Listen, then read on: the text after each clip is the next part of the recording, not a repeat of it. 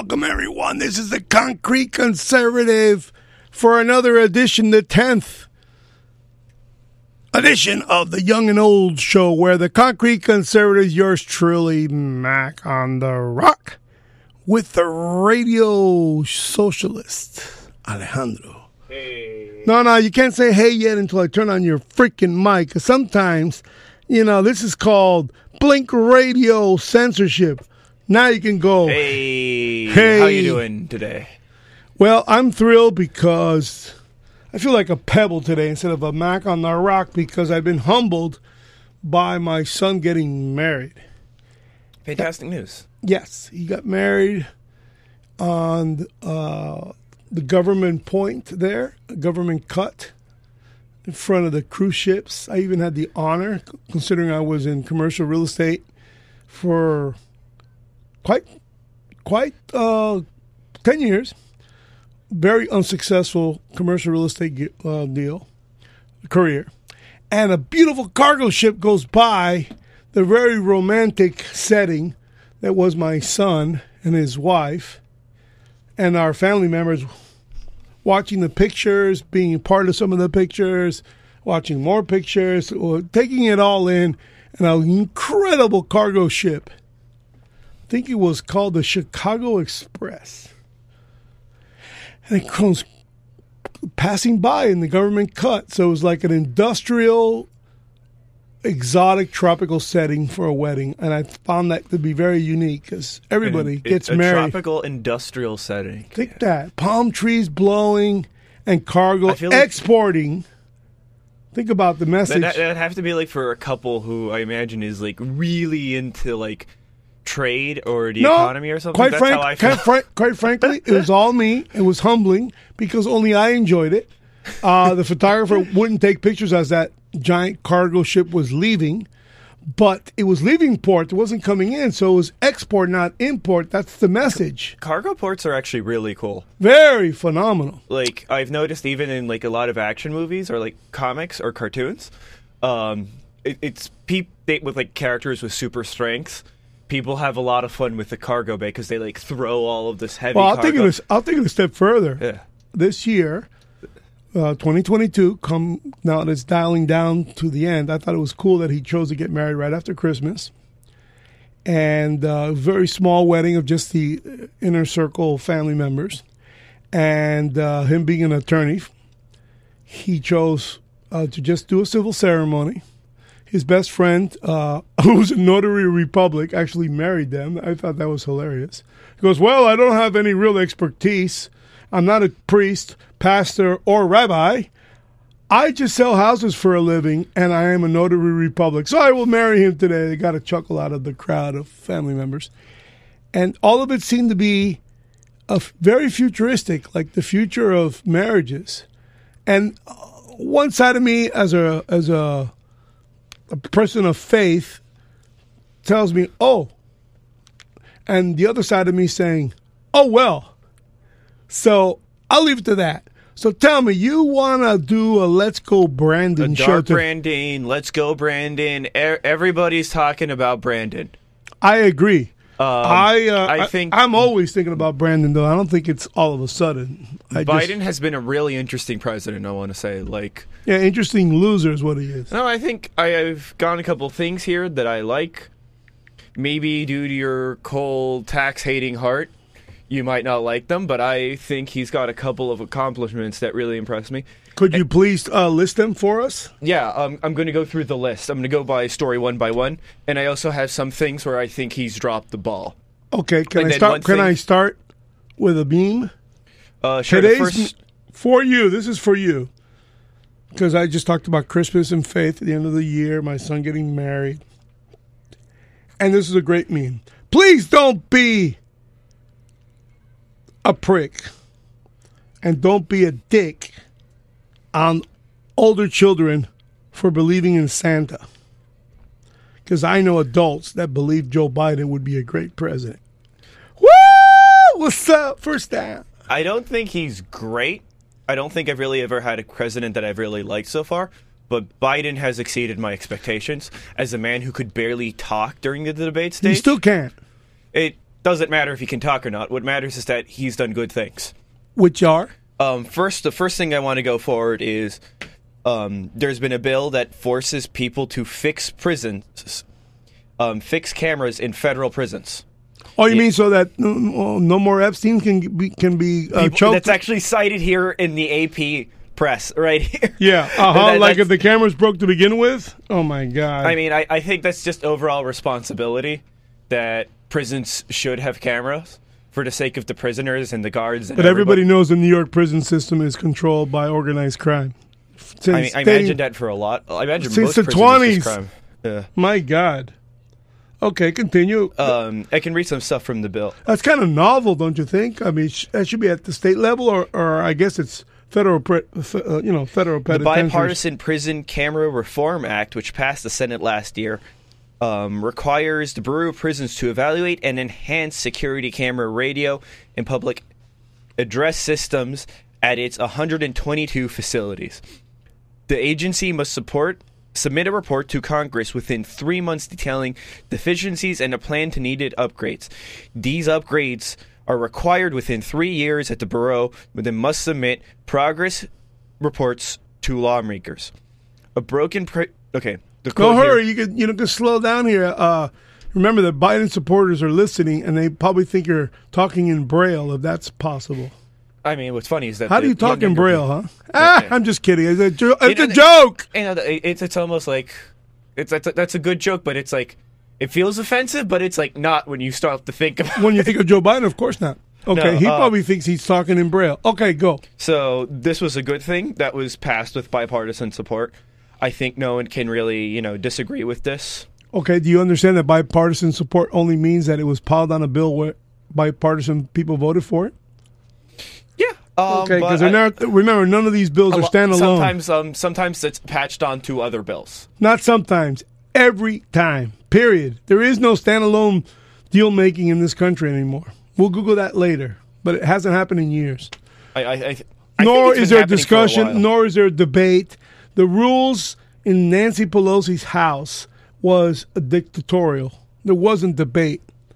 Plus, Pelosi said she wanted a strong Republican Party. yeah, That of got, course. That got like a lot of Yeah, who believes that? really mad. Yeah, but who So, believes like, that?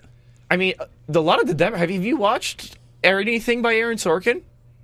Like Aaron Sorkin, the guy who Uh, did the I'm, West Wing. I'm sorry if I'm the guy who uh, did a few go back men. to your list because I'm changing the No, no, subject 'cause on I, I, I and it's want my answer, I want to answer this real fast because it's like Aaron Sorkin wrote the proverbial liberal fantasy, right? Mm-hmm. He did the West Wing during the Clinton years and going into um until he got caught with coke, so he had to leave the shows and went into the Bush years. Um, he also did a few good men, which is the speech of "You can't handle the truth." Yeah. Um, he also did um, the newsroom, and you know he really lo- he, he's a theater kid, so the characters do long and uh, obviously, uh, knowledge of the interworkings of government. Yeah. Um, and what happens a lot in his shows, which is like this is very much a liberal perspective, is that there are always two types of Republican: the the well-meaning smart one, and then the I guess you would call it like the village yokel. And the village yokels are always depicted as like the bad Republicans, but there are good Republicans. For us, those are rhinos. Yeah, but the, the rhinos in his work are always depicted as. The But then hero. again, some some some people you really think highly of intellectually, like Mike Lee, Ted Cruz, Rand Paul, sometimes behave like rhinos. They vote with majorities, and it's very disappointing. Very very disappointing. Continue on your list, please. yeah. So um, next one here. Uh, at- Getting, they keep trying to make me to sign up for something. He's trying to read. He's trying yeah, to I'm read. reading. I'm reading out of my iPad. This is these are all from the Associated Press. Um, Biden signed a law that um, protects the export of sacred Native American items from the U.S. So this is kind. Of. Oh, that's interesting. I Yeah. think the audience should know that. You just taught me that. That's very cool. so this is something that I was kind of passionate about, Considering the Obama sold their sacred stuff right out of the White which House. we had discussed earlier. Yeah. yes. Um, so we were di- discussing that. Um, And Hillary ran off with a bunch of other sacred stuff. oh my god! And Bill. Can we do? Let's ne- tomorrow. Let's do like a Hillary episode because that will be like both. Bill and Hillary were We- famous for just, just stealing stuff. bashing. He There made. They made so Buca. much good Jared on the They made. Bucaram of Ecuador look saintly in, in how much stuff they ran off with. Okay. So Biden signed um, the Safeguard Trial Tribal Objects of Patrimony Act on December 21st, a bill that has been introduced since 2016 um, that now prohibits the export of sacred Native American items from the U.S. and creates a certification process to distinguish art from sacred art items. Um, the Well, I mean, wouldn't it be? Wouldn't sacred items need to be excavated, or am I wrong? um, I feel like this is stuff Because, because, art is a painting and stuff we have to keep in mind a lot of the stuff. It, it let's in England is another big thing where they have a lot of art that they've taken from places that they conquered. So you know they'll find you know yeah, Jewish art from Germany. You're saying Jewish art from Germany or um, stuff from the Congos in Belgium. I imagine would be a big thing that they would just take it from them and it would be like, you know, nice. Little you're saying Congo and Belgium. well, Belgium from what we would call Congo nowadays. Oh, from the oh 'Cause I- intuitive. so Belgium's colonization of Congo. Cool. Yes, yeah, yeah. Oh, so I, cool. um, what we see in a lot of these That's countries that have done colonization of indigenous lands is that like they put up art that is not theirs, that wasn't made by them, and it, it's being profited by people who didn't make this stuff. Yeah, a lot of a lot of big time American and British wealth was Yeah. based on uh, stuff that was stolen uh, during the Nazi Germany uh, conquests and invasions So and the- defeat of, of the Germans. A lot of German stuff, from jewelry to art to you know prized possessions, uh, changed hands during that war. Some people say that that's what provoked the war more than anything else. A giant heist. Phew. Pretty well, harsh that's reality. interesting. It's a pretty harsh reality. You know, it's really They say that that's the reason behind 9/11 too, a bank robbery.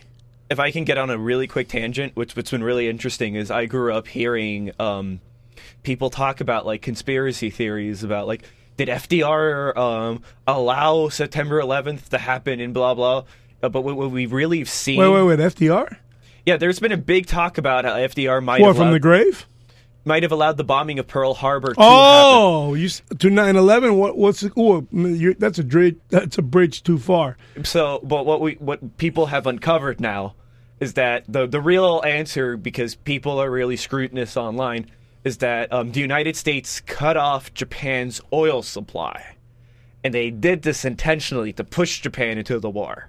That's possible. So that's that that's something that's interesting. A reason for us to uh, get uh, Republicans off their butts who were anti-war, and uh, some people say that the sentiment that uh, Ford Motor Company had in being very anti-Semitic he won while the they- Prize of Freedom. He won like the equivalent of the Prize of Freedom from Nazi Germany for his contributions. It's, yeah, man, he sold them a lot of Jeeps and uh, he sold a lot of armaments to them, almost to the point where it makes World War One look very provocative and very uh, money-related war, as most wars are.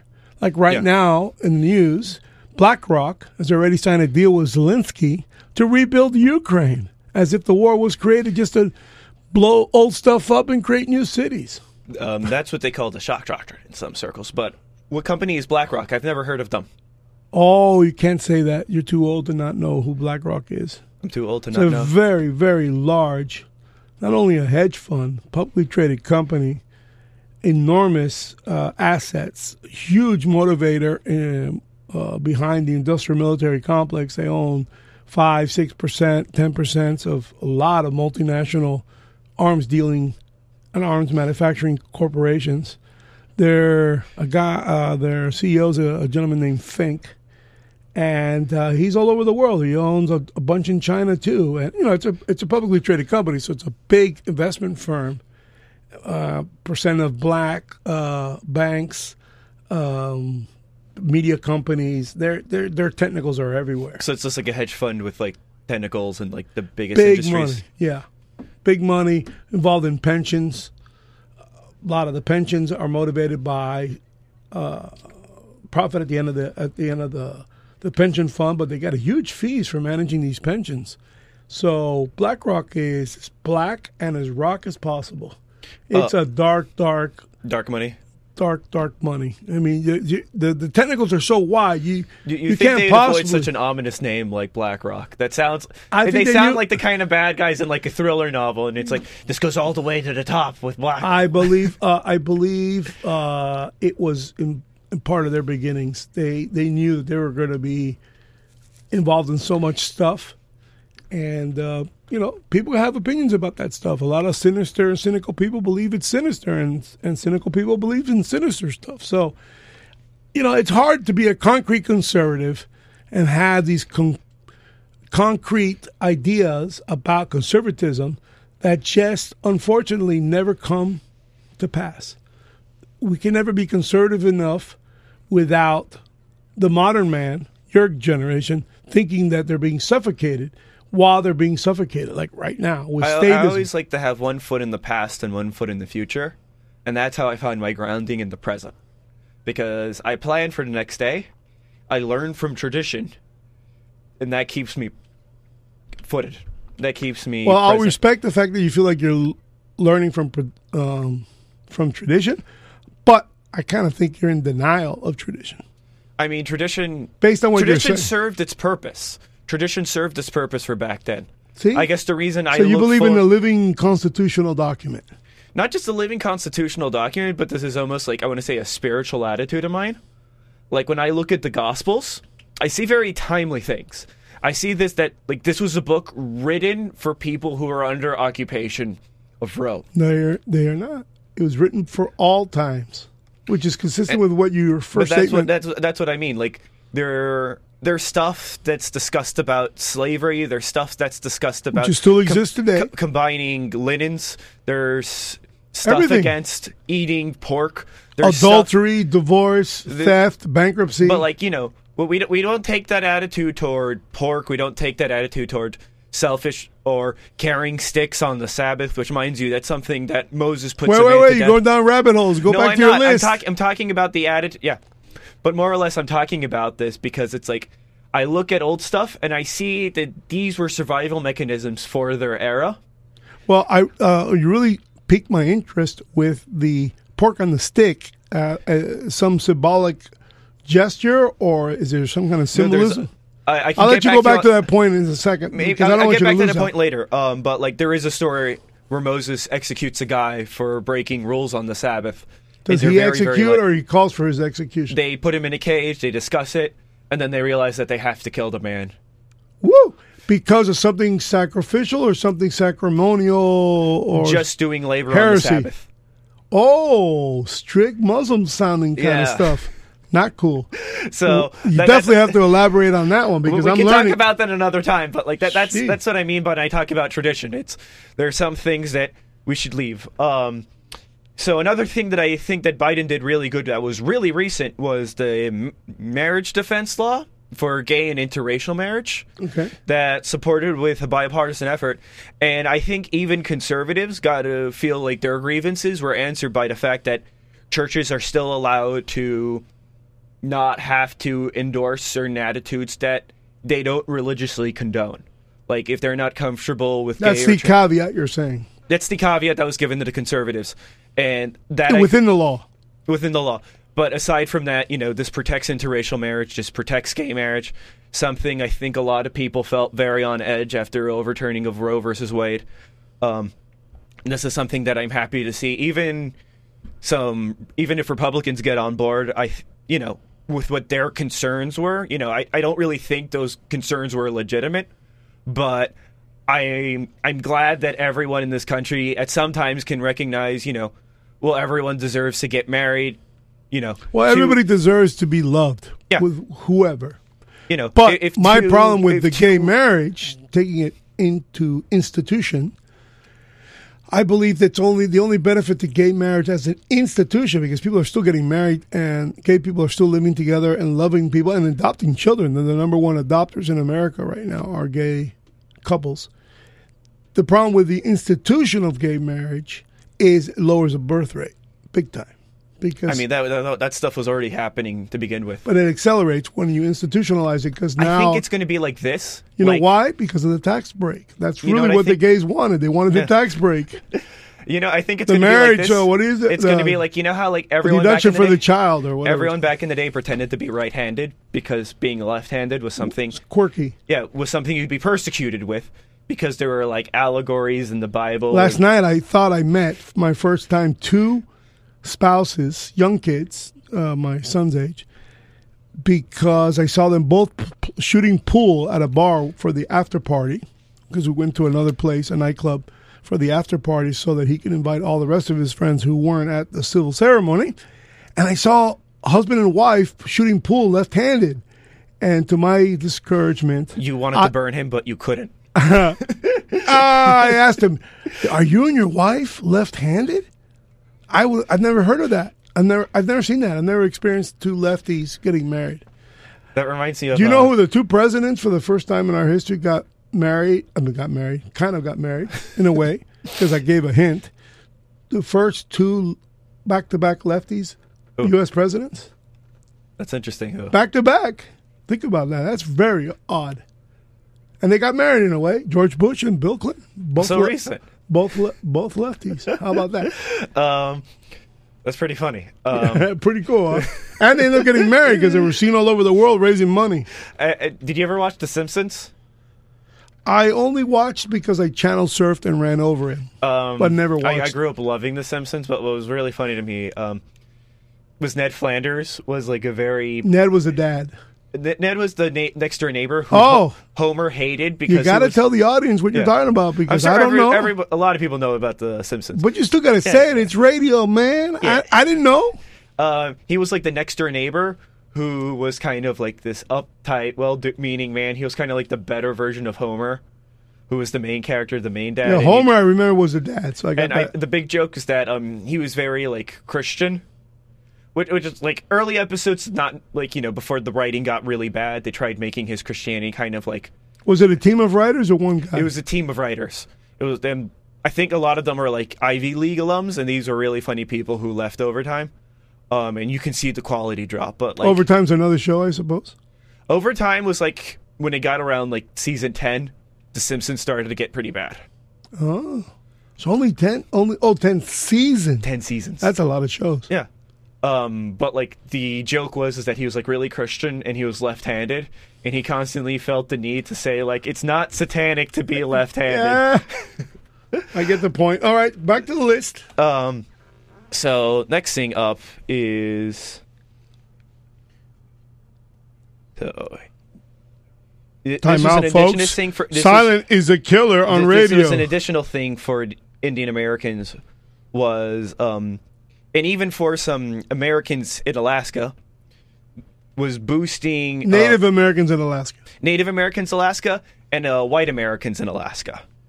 Was And how about uh, Eskimos? Those are yeah. Native Americans, or I, I think I think uh, Eskimos are in parts of Canada. I don't know if they're in Alaska. really? Yeah, no, it's That would it's- be a big lie on American people if, if you say that. Can we prove that one? Uh, Let me look because I, That, I- I- that's I- interesting. Because I, I was doing some. No, no, hit- I don't want you off the list. I'm Okay, sorry. I'm no, no, throwing. fine. I'm throwing. You know, But, that, but that's, that's a good question because I have, I have an interesting story for why I came to that. So he secured um, bill funds for their health care. This was particularly here. Let me get to the meat of it.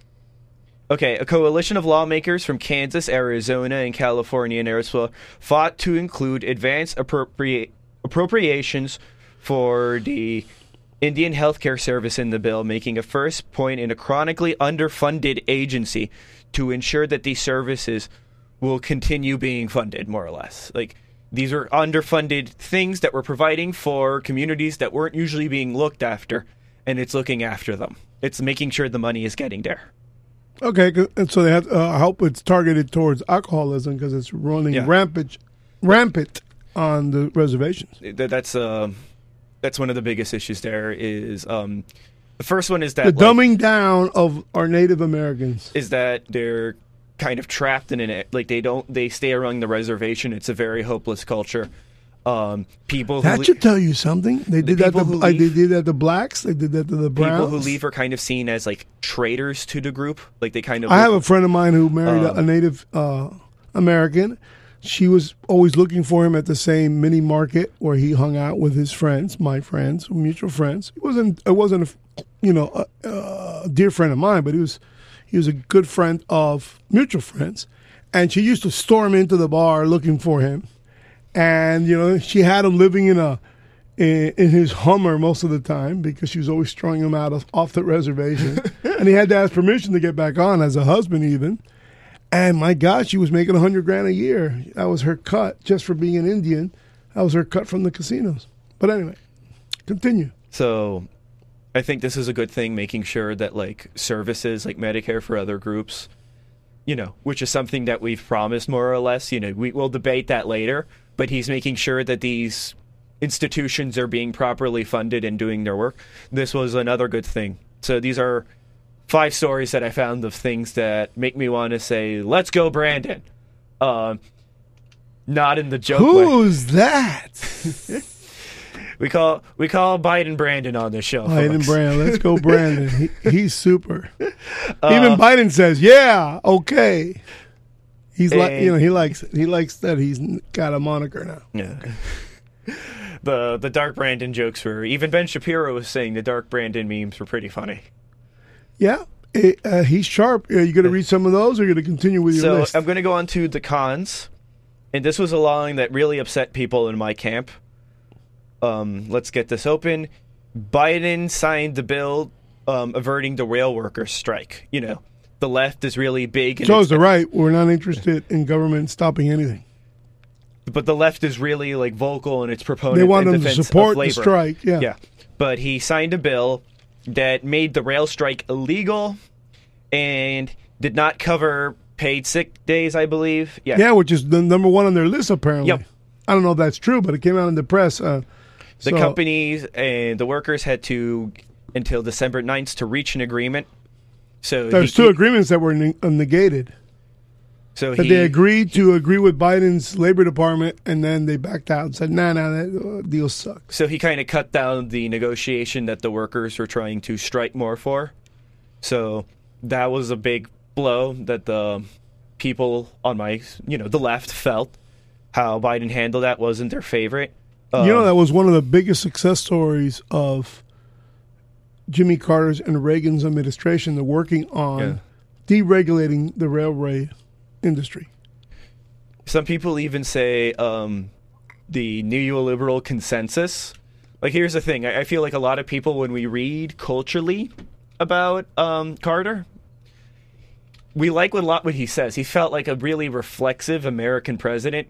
When we weren't really there for the handling of the hostage crisis, which soured everyone's attitude to him. But we always hear that the the attitude against labor from the executive branches kind of began with him. That's not true. You would say that um, Became and started with John F. Kennedy. Look at all the damage that president did in such short time. He co- gave collective bargaining its first its first right to strike. Uh, I believe the executive order is I'm playing with my memory here. 70988. I don't know if that is true or accurate. I don't know. For some reason, something in my head is triggered. That number, eh, I wrote it in, in the book. And uh, what's really sad is that Jimmy Carter, to your point, you're quite accurate in this regard, he expanded that executive order. And Nixon gave it even more privilege by creating, I think, two or three more labor committees to give these uh, collective bargaining rights impossible to defeat and get rid of when it started off as an executive order. So it only takes an executive to say, ah, repeal the executive order, and all of a sudden government unions have no collective bargaining rights. You know what that would do for the federal budget? It would save us trillions of dollars and allow us to close down the government for more than six months chop off 20% of it right off the top, like icing on a cake, and give everybody their pink slips and a lot of money over time because you're firing them. You're breaking their union and you're shrinking the size of government dramatically and watch our economy soar to great heights because it's no longer being burdened by 38% of the $22 trillion GDP.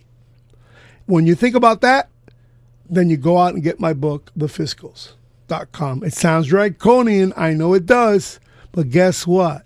We'll never reduce the size of Just government. reduce tax cuts to the wealthy and Remember. reallocate spending from already- the Pentagon. But I- that's a discussion for another time. Yeah. you Um, can only give a tax cut to those who pay it. That's it. And if the wealthiest are paying all the taxes, then when you give a tax cut, only they're going to get the, the break. Everybody else, they would be fine if they spent the money in the country. they did. no, they Look, we're broke as broke gets. We have no money, and we're just handing off to us, to the rich guys forty-four billion dollars in aid to the Ukraine. That's a bunch of wealthy people getting a bunch of wealthy stuff. Hello, It- it's only just- for it- BlackRock to it- come it's just- and rebuild the whole city again. it's just going to be more of the same. Like if if we're looking back to make that money for for We're the federal look- that's the government, problem. The it's government not, never not, looks it's back to make It's not money. going to come from the same way that we keep it's trying. a it's, a it's a criminal enterprise. The federal government. Uh, Thirty-eight percent of a twenty-two trillion dollar economy. You can imagine the duplication of assets, procurements, departments buying the same stuff, nobody in between to to analyze the efficiency of each. The old adage that I said last time we spoke was, "Man, if we don't spend it, our department will lose the money next year's budget." So we just spend it, which means that they're overspend it or spend it on nonsense. You can imagine how many more pen- pencils the federal government has than it needs. mostly doing that is the Pentagon. Yes, for a reason. There's a lot of people. Sixty percent. A- lot of percent. They don't know where sixty percent of the money is going. They'll never know because that's where the grand theft. I'm just is. saying. Let's just cut you it know what the 60. biggest? You know where the biggest department for theft and disappearing money is? Not the Department of Defense. Department of State, USAID. It disappears out of there. Nobody pays us back. There isn't a damn country that pays back its debts. It's a revolving Ponzi scheme to keep the U.S. dollar the world's currency, and I don't know why. Don't, Because yeah, that's how. We On God we trust. that- that's how maintain dominance. Uh, absolutely. That's how we The- maintain pe- dominance, the so- petro, the petrodollar. So that that that, But that there's seems no like at money. least that one's doing its intended we purpose. got no That one money. seems- But what happens if it just all collapses one day? I Like mean, we've seen that. We saw what had happened. It was 08 and it got up. It, did- was too it- big to it- fail. We we bailed out the wrong people, if you ask me. Yeah, the we could banks. have nationalized. I agree banks. with you there. We My could- God, we have an agreement. Yeah. The banks got bailed out, and it was their doing. Uh, you know, they could have been nationalized at least. Oh, If they were going to there get bailed he out. goes. The moment I support him, he goes and drops a bomb on me. We are all. T- t- we Nationalize the banks, shareholders. We were all shareholders in those. No, we're not. We all became Only- as soon as they got our tax money. No, we were no, the no. shareholders. They're ours now. We were supposed to be the shareholders, but we know that the Federal Reserves is owned by a very small group of very wealthy central bank families. So, Go for it. Another thing. You know, there's a real I like- uh, I want you to look up on another day something that's uh, very important for the audience uh, to know and look into. But the real bank of all the banks, foreign and domestic, is the Bank of International Settlements. It decides who gets what when. In other words, if you're broke and you're a bank, you want you want money to stay afloat so it doesn't appear that way, so there isn't a run on the banks. The International Bank of Settlements will issue. Uh, basically, they're kind of like credits, and you'll get these credits in order to be extended monies. And the, all the other banks have to have overnight deliveries, deposits every night, at a certain percentages of their total loans every night. Therefore, they borrow from each other to make sure that they deliver that overnight deposit. And all I can do is to get you to stop touching your microphone. It's an untouchable thing. You can't touch your microphone because those little those little hand gestures you have on your microphone sound like rock concerts in the car. People are rocking out now. People are rocking out because you're touching the microphone. So It doesn't uh, sound like this is one that we're going to disagree with. Is um, Look at it, it goes right back to grabbing the mic. I'm just putting put it in a good place because I put it too low. Um, is Biden's kind of getting along with Bibi Netanyahu? Kinda. Please. He's always like BB. He's just one thing I can say about Biden. He's been around long enough that he understands. He was always super pro Israel. Yeah, and he also understands uh, statementship. Therefore, even though he, he's never had a foreign decision that we are proud of, he's been wrong about every decision he's ever come and made and pronounced and predicted. He understands the the statementship. He understands how to be around state leaders, even though they're not paying attention to him now because of his dementia. He unfortunately benefits from just being around forever. And I don't think he ever disliked Bibi, even though Obama dis- detested the guy. Because, you know, after all, our Manchurian candidate, Barack Obama, uh, What are you implying by that? yeah, that he was never a Christian.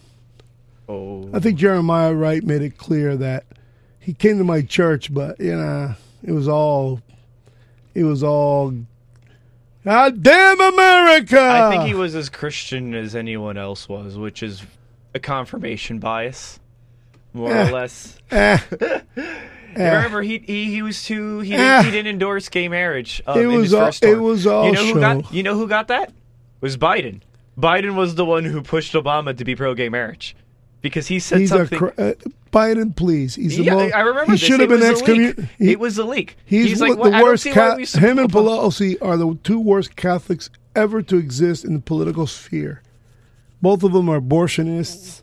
Both of them kill babies, condone babies, promote babies, all for politics. I mean, please, let's not talk about Biden and his faith because he sucks. All right, go for it. Oh, Back to the list, man. um, Hayden Biden. getting along with um, Bibi is something that frustrates me because one of the big achievements that I thought Obama had achieved was the Iran nuclear deal. Oh, you're the piss. You're a pisser. Yeah, man. It, uh, I almost want to call 911 for them to take you away to some psychiatric ward. What can you possibly tell me that I'm supposed to like or believe about that statement? they were following it. They were not. They Who- were. They were following They it. wouldn't allow. They were following it, man. they were not allowing us to even see what they were doing nuclear. Everyone in the UN cited that they were following these. they should be executed. Everybody at the UN.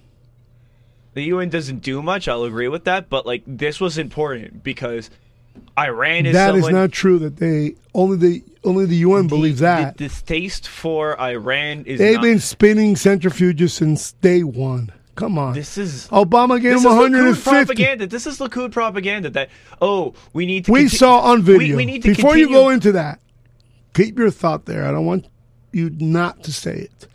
We saw live on TV money laundering at the highest order by the chief executive of the United States with multiple currencies in cash while our hostages were being boarded on another plane in Tehran. Everybody saw that. Talking about pallets of cash in different currencies. Wait, were these the guys who got captured because they were um, hanging around the Iranian border? you know what? while you, know you, what while you continue to talk, you know I'll, I'll search who they were. But he took money, albeit I'll grant that it, it was as a result of a, of uh, international. Uh, because what also happened is that we were flying settlement. drones around their border, and they shot one down. And then from that, they learned to reverse engineer drone warfare technology. Absolutely, using So them in what the we, Ukraine. we've seen is that continuing to prod the Iranian state only somehow makes them seem to get more equipped. I don't agree us. with, that statement. Well, no, but it's true. I believe that them going and we feeding the uh, uh, the throwing gas on a fire is making it a very large fire. It's so obvious. It's the United States propping up Iran during these liberal presidencies. If you don't, can't understand that the Revolutionary God, uh, God, uh, God, excuse Guard. me, the Revolutionary Guard is satanic in nature and has nothing to do with their faith as a, a peace loving faith that the Quran pretends to be when it's really a, a, a, a, quite new faith in comparison to Judaism and Christianity by It's 800 got years. more answers. It's got more answers than the Bible. I have to say, for my time in the It Quran. can't possibly have more answers yeah, than the Bible. it's newer. It's newer. Muhammad was a much more modern That doesn't mean it's better. It, it, it's, It doesn't a- mean it's more clear. complete, it's a more Come complete on, response. Yeah. you think the you think the human being has gotten smarter, better, more full of wisdom? Yeah. No, Yeah. No, Yeah. I have no idea. You guys are just more. uh, I, I, I think I, I think people have gotten you guys think wise. you're more rational, but the truth is that in your I don't think rationalizations, you lose virtue. I don't think we've become irrational. yes, you I, do. I don't I don't think we have a I, virtuous know, I don't society. I don't think past societies were irrational. I think they were irrational in dealing with exactly what their set of problems were. But I think we've made enough scientific advancements, enough political, cultural advancements that we are afforded sometimes a better insight. Okay, I'm, going to throw this little scenario I to do you. think if Muhammad- Muslims are so rational, and I somehow try to, I can't really be delicate about the statement because if you're Muslim, you might find this offensive. But if Muslims are so rational, why don't their mullahs of the highest order condemn suicide? That would eliminate a lot of terroristic uh, threats. Do you know why attacks. that is? I love that I- I- answer. I can actually explain this to you. You're the young and I'm the old. Please this. tell me. So, suicide and a lot of like you know, suicide bombings in particular have been viewed in cultures that are outside, outside of the You United. can't. You're being opaque. no, I'm no, no. about They- Muslims. I, I've seen them outside of Muslim cultures, and there are two rationales for them. One is a very strong family commitment. Is what I've seen in all. so eliminate, eliminate life. no, it's you take your you do this for us. We will look after your family. We because a lot the big society that did a Oh, lot of honor. so suicide is honor. it's honor. The Japanese That did is this a such lot. BS. No, man. it's true. The Japanese did this too. that's You- called cult. Anything that condones the taking of a I- life, even pro- by its pers- by its own person. Are you ready to disavow the purpose of the American military then? There you go with your Yeah. bifurcating the argument. No, it, it, it's we got to be honest about certain things. That's not And being I'm honest. You're being- you, you're being you really right dis- now that suicide. Bombings, You're being dishonest. No, suicide bomb. I'm not being dishonest. Suicide bombings are done when someone's part of a group and that group promises to look after their family. So what? the That's a hu- that's a human uh, more. That's not a spiritual I'm more. explaining to you why that is, though. Um, I, I- I'm it's explaining just- to you. I'm, I'm not saying it's good. I'm saying- Banishment. I'm saying, that's why it happens because it's a trade-off. Family is much more important. It's still not a those reason not to banish the it's- faith. It's a family attitude. It's an attitude. You know how many more loyalty. times the Quran mentions Mary and Jesus than it does Muhammad in the Quran? Yeah, because it wanted to probably deal. You didn't answer the question. No, 26 more times. you know that's probably why because they wanted to convert Christians. Probably why. Look it up and tell the, me the if I'm Quran, wrong. the Quran even has answers toward Buddhism, where it says Buddha was also um, seeing the light of Allah. Like, I'm good. I can say this because I'm an atheist. When it comes to Oh, Check him out. I'm an atheist when it comes to. when it comes to attitudes about God and the You're an atheist, period. No, I'm I, no like being an atheist. It's You're an atheist. I I'm pretty agnostic though. I just I don't f- trust any religion's conclusion given the afterlife because they can't prove it. I can't. No, you can't. Yes, I wasn't. I can prove it. Why? you can't. because everybody knows that I was unconscious for a long period of time. But you can't replicate that. You can't show me visions of that. You went through that, but you can't share that with me. You, I can show no, no, you. you. I, I, I just can't get would you to believe, it. Would you believe that I really witnessed ghosts? Would you really w- believe that I have I- been in the I- I presence of Buddhas? Would you bel- believe that? I believe in ghosts. Do you believe in Buddhas? I believe in Buddhas. You believe in Buddhas? Yeah. I believe in. Pretty I- buffets for a Catholic. It's very hard for me to believe in reincarnation, but I do believe in life uh, thereafter. I believe that you shouldn't fear death. I heard Mike Tyson say that the other day on Tucker Carlson's show. He he doesn't know if he fears death, but he definitely doesn't cling on to life. Yeah, that's my attitude too. I'm not. I'm that person. I don't fear my death. I don't fear death, um, but more or I've been so close that why fear it at this point? but the Quran is a very Excuse, uh, you're hearing my my coughs drops yeah, again. Don't. Sorry, it out, though. folks, but it's either that or I start coughing. But very much, you can see the Quran was very much written with converging other religions in mind, and really answers them. It really tries to take care of their concerns. Couldn't that be like religious plagiarism? No, um, Eight hundred years after Judaism and Christianity. Think I mean, you know how much Christianity has ripped off Buddhism? uh, Ton. It's a lot. is that another show? I mean, I can just say real fast. Um, How about you the, go back the to the concept of hell is really borrowed from a lot of Buddhist ideas, much more than like the Greek or Jewish hell. Um, a lot of poses that Christ has in old paintings are very reminiscent of. I forget, but those are sacred term for hand positions that Buddhas have and what they're supposed to do. Um, even Satan, Satan demons originate from a lot of Buddhist literature. In fact, um, the big, you know, the big climax of the story of the Buddha is when he's confronted with the king Satan. Can you turn off my mic real fast? I got a cough. Oh! Can you hear that? Do you want a cough? Imagine what a Jingle Bell radio show will have if I give you cough suppressants. Here you go. They're menthol. They're very good. And they work. So now, Jingle Bells, Jingle Bells, Jingle Bell Radio. Am I back on? No, Okay, put me back on. I'm ready. not until you put in your cough suppressant. In the meantime, one thing that's really cool about Buddhists and reincarnation is that it really provokes the Asian to gamble because they believe winning at poker at the table or at the roulette table or at 21 blackjack means that God has bestowed them riches because if they're poor today, they're meant to be poor, a little bit less poor in their next life, and so on and so on and so on. But if they hit a jackpot, then they can be rich in the, the life they're living. living. And that's why Macau, American casino companies moved over to Macau during the Obama administration to become the largest casino operators in the world. But all their bank accounts are in Macau, not in the United States, so they can't be taxed like they used to be.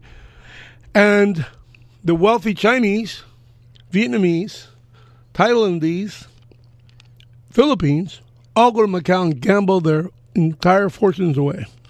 Now you're back on the air. Yeah, but um, a lot of such as the final moment, uh, Buddha faces down, particularly Shakyamuni, the first one who I'm talking about, because there are many Buddhists. Can you repeat that guy for uh, 'cause I didn't- Shakyamuni, Shakyamuni? he faces down uh, Mara, who's like the king demon, who's not allowing him to have his enlightenment, and he tries tempting him. This is remember when Jesus is out. I don't remember. I'm learning. um, remember when Jesus is out in the desert and he is tempted by Satan. You know, we see In the Garden of uh, in the desert during his forty days and forty nights. Okay. Also, wait, yeah, Buddha. I think Buddha sits under the tree for forty days. I can double What's check. it. up? But you're going to throw you off your list. But You- I, I, I, promise you the list. Yeah. Um, so we see how, you know, Christianity has also done some religious plagiarism. And I would contend that Islam was a very smartly attuned religion that was looking to create a central power. Okay. That's a very valid point. Can you tell me, tell the audience? I'd like to know. Do you know off the top of your head if Buddhism uh, preceded Judaism or vice versa? In other I'm words, thinking before about that, I'm think because the um, concept of Buddhism was Buddhism's before. like 2,000 years BC. And I believe the Hebrew year, because I have Jewish friends and they've shown me the little things, Sure. is like 5,000. So it feels like 600 years of difference. I think but that makes that makes Judaism older. I think Buddhism might be a tiny bit older, but they don't really share much in common here. Let me look that up. Look, you know, because Christianity is like a continuing story of Judaism. Of course, if you ask Jews, they'll disagree. But I I, I would disagree with that too. I think so, do you believe Buddhism is before Abraham, who um, was the beginning of of it all? five century BCE. So Judaism is older.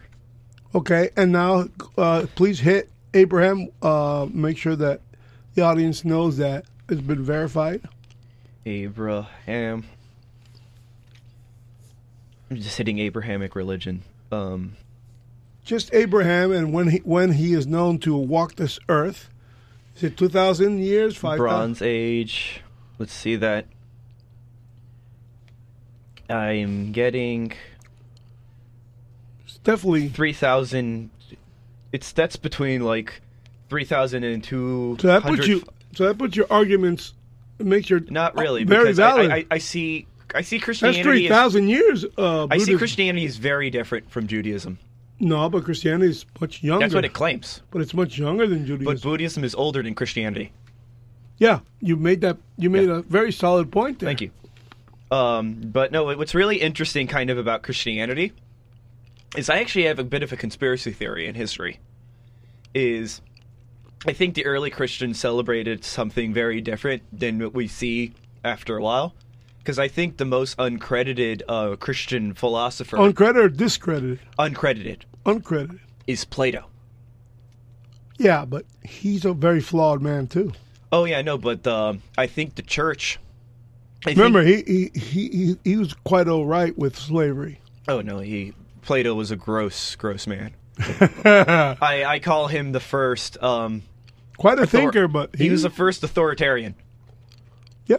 If you read the Republic, it, it is like from a person who uses status as a pejorative. Yes, it is a pejorative. A republic is the first idea how to organize All tyranny. status society eventually implode. That's the we're trying to prevent here, folks. Through WSQF Blake Radio 94.5 live streamed at WSQFradio.com. I should have said that in the beginning, and I haven't. And it's four minutes to six o'clock, and we're still haven't completed the list. So, continue with your list. Okay, yeah, because we get on tangents. But the last thing that I put on my list here. Oh, oh, wait, because we started fighting about Iran, and that got us into religion. That's what happened. Um, My fault.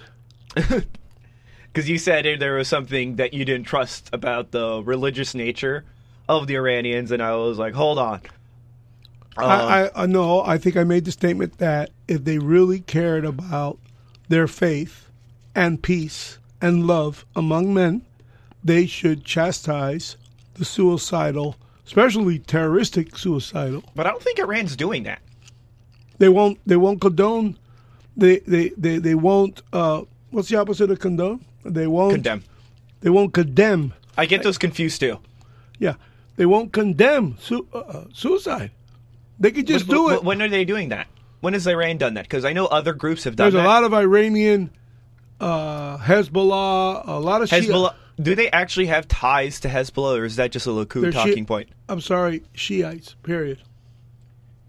Shiite, Shiite, Shiite, Shiite. Persians and Arabs both are Shiite, but there's Sunnis and there's lesser faiths um, uh, within, within Islam and Muslim faith that are smaller, like the Assad. You know, the In Palestinians Syria, were it- initially Christian. As long as you, as long as you don't tell me that Lebanon came before Israel, it did not. Okay, I know that that's uh, uh, a Shiite talking point and an American liberal talking point, but the land of Israel has always been the land of Israel, and it was always prosperous, and that included Beirut, and it was I after mean, they, they were there around the 40s.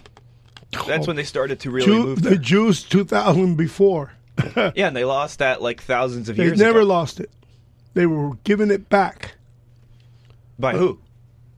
Unfortunately, they they they The English and the Americans arming them. Six Day War. It was against Jordan and Syria and old uh, Mesopotamia proper. But the Israelis, of course, with the help of the United States in terms of armaments, they took it back in six days. They kicked everybody's ass, 1948. But as far back as Gandhi, right before the war, as far back as the 2,000 years we talked about, it's always been the land of Israel. Now, Israelis, That's a really religious position. it's just a fact. The fact of war and human movements. Now, Jews, because they were nomadic in nature, they were very entrepreneurial, very prosperous in nature, and rich in in work ethic. Well, I also they became it was, nomadic, it was meaning unchristian to hold money in Europe during I want to say the Middle Ages. So they handed all of those jobs to the Jews. I can expound on that if you yeah, want, but it'll yeah. throw off your list. Yeah, no. Um, but th- this is the last one that I have here. who invented currency? God, doesn't that like go back to past the Romans? Jews. How did they invent currency? Because there was a trading, there was a piece of material, it was a tool uh, under the era of, I'm, I'm afraid to pronounce it, but Hathaferi. He was uh, a, a, a ruler, but the, it was a tool that people traded that everybody needed. It, it, it was like a tool that uh, allowed you to tie to make fences and and create boundaries of properties and stuff. But it was still a tool, and people always needed it. But obviously, did not. It, it wasn't suffice to be a currency. Who created currency are the Jews when they they created a uh, bazaar, and in the bazaars, uh, like the flea markets. I'm looking it up. This is the first time that people saw it was in um, Mesopotamia and Egypt. Okay, but uh, who was their ruler? Has uh, I'm a, I'm really shot with the uh, the pronunciation because I don't remember it. But So- but the Jews created the Ancient Egypt. Let's look back at what time period this is because ancient so- Egypt. Keep on going. I think that's Hassafari. so if I pronounce it correctly, I'm not ancient sure. Ancient Egypt. That's three thousand years. Um, that's But see, who created the coinage. Are currency- you talking about coinage? yeah, coinage. It started off as coinage. So Kingdom of Lydia. okay, wait, and what was his name? Do you know? I, I think I mispronounced it. You, uh, his name. Uh, there's a name for him, and I want to see if I even got close. And Oh, Croesus of Lydia. Let me see. Uh, no, that doesn't sound right. But he is. Yeah, it was in Turkey. Turkey, yeah, Turkey is the oldest. right. And his name is Haster Farrier. Uh, maybe I'm wrong entirely, So It could be It was the Turks who might have started. but it money. failed. it failed because it didn't have products to back its currency. So, what happened was the Jews in their we'll call them flea markets for the sake of their they were called bazaars back then, but God knows what the actual Hebrew word is for bazaar. But anyway, what they were doing, and this is where a lot of the contempt we have for Jews. Uh, No, that comes from the church. from the from the uh, ah conspiratorial. No, Uh it's pretty well documented. I, I believe I believe we have a, A schism. we have priests- a schism between the old Catholic Church and Jews that dates very back, but we also acknowledge that church- Jesus was died a Jew. A lot of church people because we a talk lot that of to people your in the blue in the face. it- it's weird because here's the thing. Yeah, hatred that, for um, no, no, Jews is- here's the interesting dynamic: is that in Nazi Germany, the Protestants were the ones who voted in the Nazi Party, Yes, they were, and not the Catholics. and How- Lutherans. However, the Catholics were really big intellectual architects of a lot of the fascist movements within Europe at the time. Bastardization of philosophies. You hear There, there are ways to interpret it's it. like a Democrat talking pro business when he's high taxed and pro business. Uh, you know, How do I put this? A lot of here's when when you ask me if remember in politics you can You really asked me a while how many communists have taken over you asked me a while back. led if- their movements based on faiths. you asked me a while back if I thought Jesus was a communist, and I answered no. No. And I I, I, was, And I say I say I say no for a very particular reason, and this is why And he wasn't a socialist either. he was very anti-wealth, and this is why I No, he was sell pro. everything you have and come follow me. You guys got to be poor, man. It's easier for a man to enter He the said- eye, a camel to enter the eye of a needle than for a rich man to enter That's heaven. That's not true. That is he, that is coming straight. He wants from you to be fulfilled in riches and wealth everything and give have. away your excesses. Sell everything you have and come follow me. well, oh, you said the word sell, so he's a capitalist. yeah, but he wants you to hold Ah, on that yeah, money and but move. see how the yeah, but It is easier for a camel to go through the eye of a needle than I- for a rich I- man I- to enter the kingdom of heaven.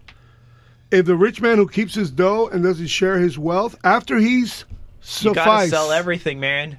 You, And that- I, I hear those pitchforks. They're sharpening them for you.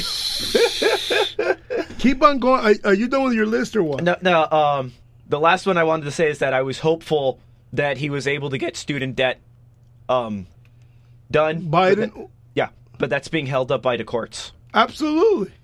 The hell, you know how many people have paid un- untold balances on their debts? Senator Marco Rubio. I feel like the college he- is a scam, though. Oh, that's a whole nother. College is a scam. That's Like, another show. co- like Why don't you take down these notes so that we have subjects for future shows, so that we Yeah. can be very. We promise the audience. I feel like this became a religion episode.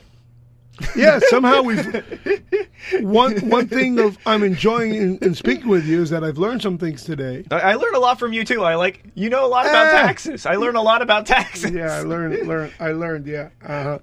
and we promise in 2023 we'll we'll continue on with hopefully 20 and then 50 and then 100 shows. We'll make a big deal out of our 50th and our 100th show. But we promise you to be more structured instead of bouncing around all over the place. I think that's what makes it fun, though. Makes it fun for you and I, but I don't know if the audience is. Uh, uh, uh, From people who I've you shown, can't, they can't even take notes. I, I want you guys to take notes. from people who've listened in, Yes. uh, the feedback is it's fun when when we go on tangents, is what I've heard. Oh, that's cool. Well, it's about But let us know. Email It- what you think if it's okay we go on tangents. yeah. Uh, uh, just text him, okay? Leave me alone. My number is 202 555 5555. Wow, that, you know that my lucky number growing up was five, Uh, yeah. and my The brother. joke is, is that in the movies, the phone number is always like 555. Yeah, So see, someone that else makes you, doesn't that makes get you, called. Uh, I didn't believe you for a second, but uh, you'd be nuts to say your your phone number unless you had a s- giant server to handle all Yeah. the calls because you know we're the most popular This is the single most listened to radio show, show in on South the planet. Florida. Plus, you got to commend us, audience, is that all the other shows you listen to break for commercials. We don't. We just keep on rambling. Oh, kind of like the Roadrunner. Beep, beep. So we're doing the list. Is that Yeah, it? that, that was the list. That was the list. So I'm going to look up this uh, currency issue, and you're going to tell Yeah, me. I'm, I'm getting a guy who was in Turkey. right. He What's um, his name? He was part of the Persian Empire. I want to see. He was Croesus, you Cro- know, Croesus of Lydia. oh, so that was that. Uh, This is the Bronze Age guy. It was how do I put it? Lem- I'm trying to look at a map of his empire. He, Wikipedia credits him. He was in um, the Mermandan dynasty. Um, yeah, this is the guy who was first conceiving coin. okay. And how do you pronounce his name? C R O E S I was E not even. I wasn't even. close. Crisis. Crisis is how um is the pronunciation here. But It wasn't was- until 5,000 years ago that the Mesopotamian people created the shekel. Now that's Jew. yeah. Okay, so it came before that, which is considered first known form of currency. Gold and silver coins date back to 650 to 600 BC, when stamp coins were used to pay for the uh, for armies. Some evidence suggests that a currency commenced before then, but that still doesn't put me This was the first coinage, is what I found. right. But that's not the first currency. Yeah. Currency was something that was acknowledged as uh, barter, uh, a tool for barter instead of exchange of goods, because barter was the norm back then. So obviously, replacing barter with a, an instrument that could be used later if the currency would fail is was my point. And I'm sorry if I didn't get the name right, but maybe that's the person you're referring to. But if it's coinage, um, let's see here. Um, It's least I really got- I- interesting. at least Um, I got the I'm even getting stuff for paper money that was used in China. Um. Yeah. Um. Pre-modern China had First, introduction. mm, first metal money paper money is a thousand years back in China. But that's coinage. I'm talking about. This that's that's paper money. Um. I'm talking about the first.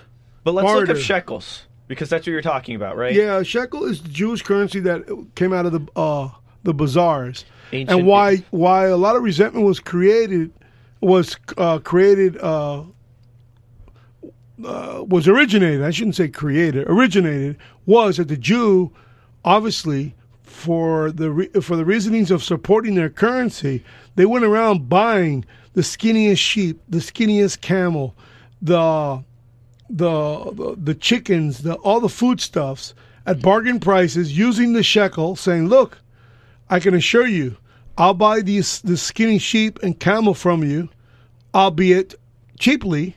But you can go to our, baz- our bazaars, travel how many hundreds of miles you need to. But when you get there, you'll find fat camels, fat sheep, fat chicken, fat livestock, And quality control was created right there. And for the first time in organized civilization. What came next? Big question. Wait, wait. Drum roll, please. What came next? Radio socios. No, you're, you're the one giving me the history lesson. Go on. What came next was the interest rate on the money. That created even more resentment towards the Jew. Why? Because not only did you have to go to the bazaar to get quality goods, and you can only buy the stuff in shekels, plus he was always, uh, whoever in, in, insisted on bartering, or bring your livestock, but you're going to get paid in shekels. And you're not going to be able to trade them with, with Jewish traders. You're going to have to pay in their currency, creating more resentment. He, guess what? What came after the interest rate? Inflation. Bonds. Ah. Securing shipments from the old world to the semi old world across the Mediterranean Sea. And guess who were the bond, the first bond traders? Jews right outside the Vatican walls to this day. And what time period is this happening in? Well, the Vatican had to have uh, been established. you're So we're talking about so you're AD, talking like since this is a very different sort the creation currency of the you're church. So it had to be Because Uh, so then they're not the this isn't the first currency. This sounds like the first modern currency is what you're no. referring to. Um, don't confuse uh, the. I, I didn't. I didn't. I didn't say that the shekel was the first currency. I said that that was the first market established currency, the shekel, through the bazaars, through the through quality control, through uh, interest. But the bonding came much, much, much okay, later. that's it. Yeah, Bonds is much later. I, I won't contend that. But Much uh, is when the way when had- someone would buy all the goods on a ship, saying, "I will guarantee you this amount of money for what's on that ship, and here's the cash, so you don't have to fear a storm or the sinking of the ship as you cross the Mediterranean." It's I, my guys on the other side will sell it for market, and you have nothing to do with it. We make the money. It's our money. So that's how bond the bond market started. Putting on a bond on a ship. Today the bond markets are so sophisticated it didn't require you buying everything on the ship to create the bond. You just insured it for a price. Uh, it could be monthly or it could be a price. Like I guarantee you that if the ship sinks, I'm going to pay a certain amount based on the goods on board. That's where, you know, Lloyd's of London and those companies because even in Plato, there, yeah, because it happens to even to this day. even in Plato, Nobody crosses the Atlantic without having silver. without having a bond on the ships. Plato even discusses the difference of value between copper and gold and silver coins. Imagine the slavery required to mine all that oh, stuff. Oh yeah, So it was almost we're getting to almost a full circle on the morality of slavery and the fact that without it, I don't think as eh, society advances. It just doesn't. I don't think without the black African slave in America can the White House you really and the Capitol. pivot to f- defending slavery all of a sudden? Unfortunately, blacks have to understand at this point in time, as disgusting and sad that slavery was, Americans didn't invent it. Uh, Americans But only. that, that, that, that's exactly where the resentment comes from for the Black America. No. is that they felt they were carrying No. all of the working. the prop, yeah, the for the country to propaganda. get so powerful that they did everything for it, and they Unf- haven't been recognized. unfortunately, that That's is- exactly where the resentment comes from. yes. Unfortunately, it wasn't equal pay for equal effort. That's for sure. Plus, I don't think slavery was really necessary. it was. You know why? On some like perhaps You need to read a book called ancient Greece, but like at you that need point, to read you lead you need to read the book. I, i'm afraid to quote it because i can't remember even the author but i wrote it. I mean i wrote it. I read it the nine nations of america. I think it's nine. And it was a book that that came after the seven nations of america. The person who wrote this book added two, two more slavery is nations. really like a position of hierarchy, right? There's no reason Yeah, but you're that not- like you're not there's no reason slicing. that like people like there's an understanding that you people have to do some of the hard labor, such as mining or yeah but you're you're, you're being No. intellectually lazy how does it become a thing in other words where does a group think come from where it You becomes conquer a group of people and you make them do the stuff. Okay, well, that's, just- but just that's sim- not the origins of slavery. pretty much. No, it isn't. That usually accelerates slavery. When a black man goes into the center of black Africa, conquers them, and ships them out to the coast, and then waits for the white guy to pick them up and pay We've top dollar for this. That you know this. Are you trying to say that like Black America should be grateful for slavery in some respects? In some bizarre respects, you don't have to agree with me, but blacks in America benefited from slavery in the sense that they did not become generationally born in Africa, in poverty, in seriously set back continents that I Do hope you know will- why those continents were set back? no, they were always set back. No. Okay. Yes. uh, They were set back. No, that, that, you're you're illustrating that you do not understand. Uh, The- during the col- Africa's during history? the colonization No, you really do of not. Africa, You do not. They were Africa not- was one of the wealthiest points at the still is. Africa Africa had one Let's of the wealthiest kings. not king, not- Africa had one of the wealthiest kings in history. But doesn't mean it was a wealthy civilization of intellect and education that never There was- occurred. they were already. It was always age. despotic. They were. They had a steel age. But that's Europe also despotic. But despotism. This. This is just No. This is a colonial lens that you're. You're a Rastafarian all of a sudden. No, you just. This is just. This He is, believes in Judah. this, this is an attempt to massage Sorry. any distant white guilt you secretly have in the the, book- back of in your the head. book. That's what this is. This is massage your white guilt. That's what this is. I'm not a white guy. I'm a brown guy. Oh, you're pretty. We're we're white among brown guys. No, no, Yeah, yeah, I'm yeah, yeah, yeah, yeah, yeah, I'm yeah, not yeah, a white guy. You're exactly the same skin I'm not tone as I white, am. and either are you. You we're not Anglo-Saxon. We're not WASPs. That's we're it. we're not white. We're not white. But we- Although you we- are pretty light, you can go for a gringo hippie, son of a hippie kind of Uh, guy. Especially with, this, like- like- especially with that incredibly ugly Hawaiian shirt you're wearing Yeah, today. thanks. it's like a sunset, sunrise. I don't know what it is. At But least, this is at an least attempt to it's massage your white guilt. No, there's been tons of history of Africa that's been uncovered lately. Like they they were not these backwards. they could have. If you're saying, were- if you could, you could say, because of the colonization. we've lost this history because of colonization. I, I believe that colonization had probably very commercial ties, not 'Cause I sinister get it. We're. Cuban. We're Cuban. We have a lot of guilt that we don't even want to deal with. with about the being Cuban. Yes, it does. No. we were a slave state ourselves. Well, Cuba was the New York Stock Exchange of There- slavery. there's a lot of uncomfortable feelings that it comes with having to admit and are part of this. But we can move I can forward. I We- can we- read to you a history by Yeah, a gentleman I- I named the- Bergen. uh, uh, by a gentleman named Bergen. I've always meant to cut and paste and put it in my book. I never got around to that part, but it was a great letter. Jewish guy named Bergen. You can see it on you can see it on the internet. Just go Cubans and Bergen, and you should come up with this incredible letter he wrote, so thorough about the origins and the vices and the complexities and idiosyncrasies of the Cuban people over the course of its time. It's very, very thought out. I have it saved, but if the radio socialists can dig into that search, and we would like to read that out loud, quite frankly, because it's really well done. I could find it on my notes because I know I saved it for the purposes of uh, cutting and pasting it and crediting it in my book when it had to do with the Article 5 uh, development of uh, Guantanamo because it would fit perfectly in that chapter. I always wanted to understand some of the, the, the, the atrocities out there in terms of propaganda and falsehoods about slavery. First of all, the first slaves were white. They came from Ireland. They came from parts of northern You know what the during first famines. Time out. And many of them were convicts that were put on ships because they chose to be indentured servants because they said, I'm getting the hell out of Europe. They were put on ships. older than that. No, I already told you that. than I Rome? already told you America Rome did not was- invent it. Well, Rome, that- I would go all the way back to Rome. I'm not talking I would about go all the way back- origins. I would. Then what I'm are you ta- talking about? I'm talking about what New are you World. talking about? I'm talking about America. How we got into black slavery because it started off as white indentured servitude. And what happened?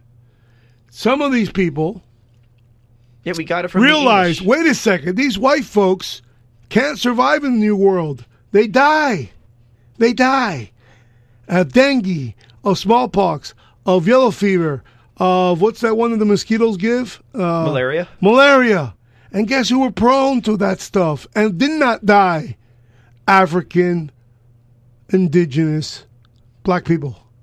and they were brought and replaced the white people as the new indentured servants. Then something happened. Something terrible happened between a black man who already finished his indentured contract and was given the plots of land he was promised in his contract, and he, he, and he, and it can't just be one person, but I imagine he and others who also uh, completed their indentured servitude contracts and got plots of land. Usually wasn't given to them; it was leased to them to grow the same stuff their neighbors were growing, and they they were starting to make a living. But he's the one that encouraged blacks to escape their indentured servitude and come work for him. And guess what? He lied. He started returning them back to their original owners, contract holders, and making money off it. And before you know it, a market was created within a hundred years. So people used to travel the ocean seas, bypass the New World in, uh, entirely, go straight to Africa from Europe, pick up slaves from black uh, tyrants and despots, and then travel to Cuba, which was a Spanish colony, and weigh them, shave them, separate them by pigments, male and female, and sell them based on I would say how strong they were, skilled they, they were. got. were- you know, the, the, Eng- English already had slaves. I'm not talking about origins here.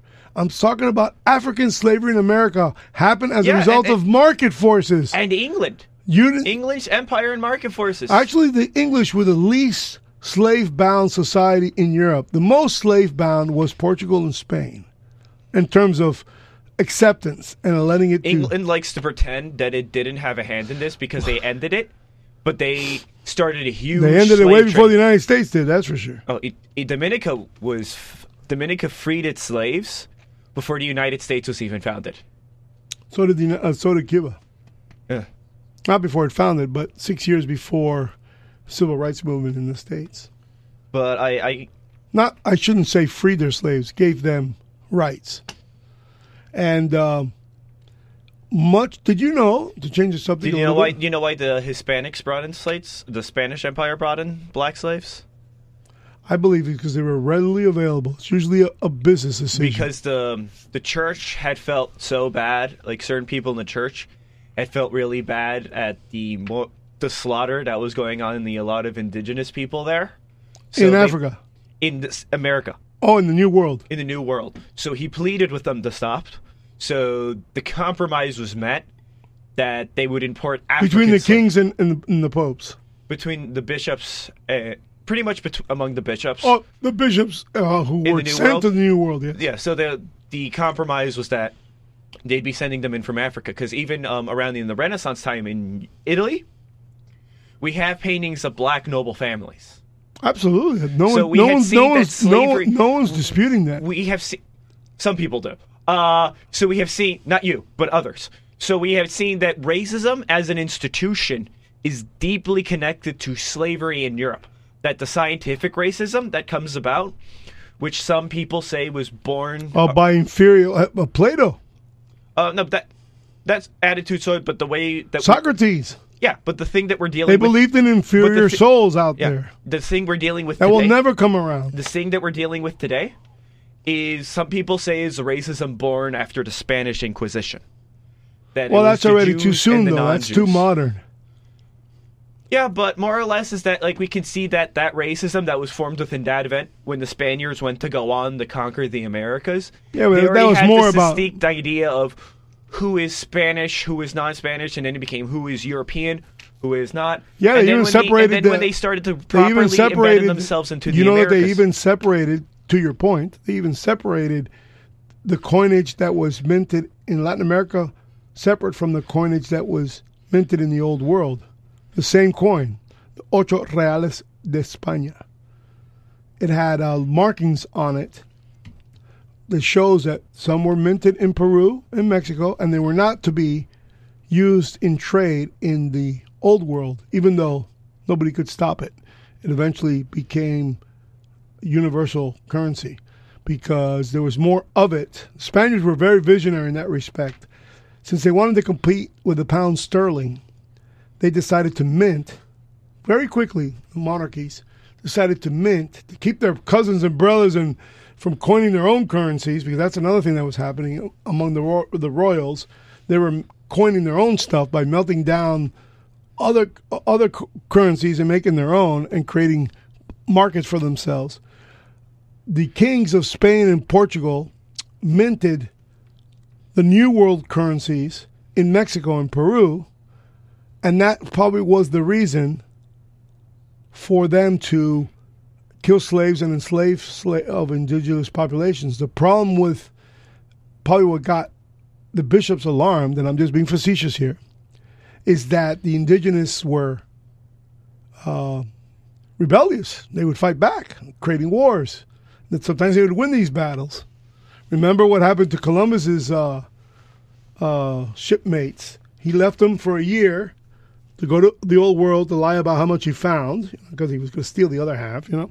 And when he comes back after the Santa Maria voyages, when he comes back, the only thing he found was the bell, the Santa Maria bell, burned to the ground of the village that he made with the wood that was from the shipwrecked.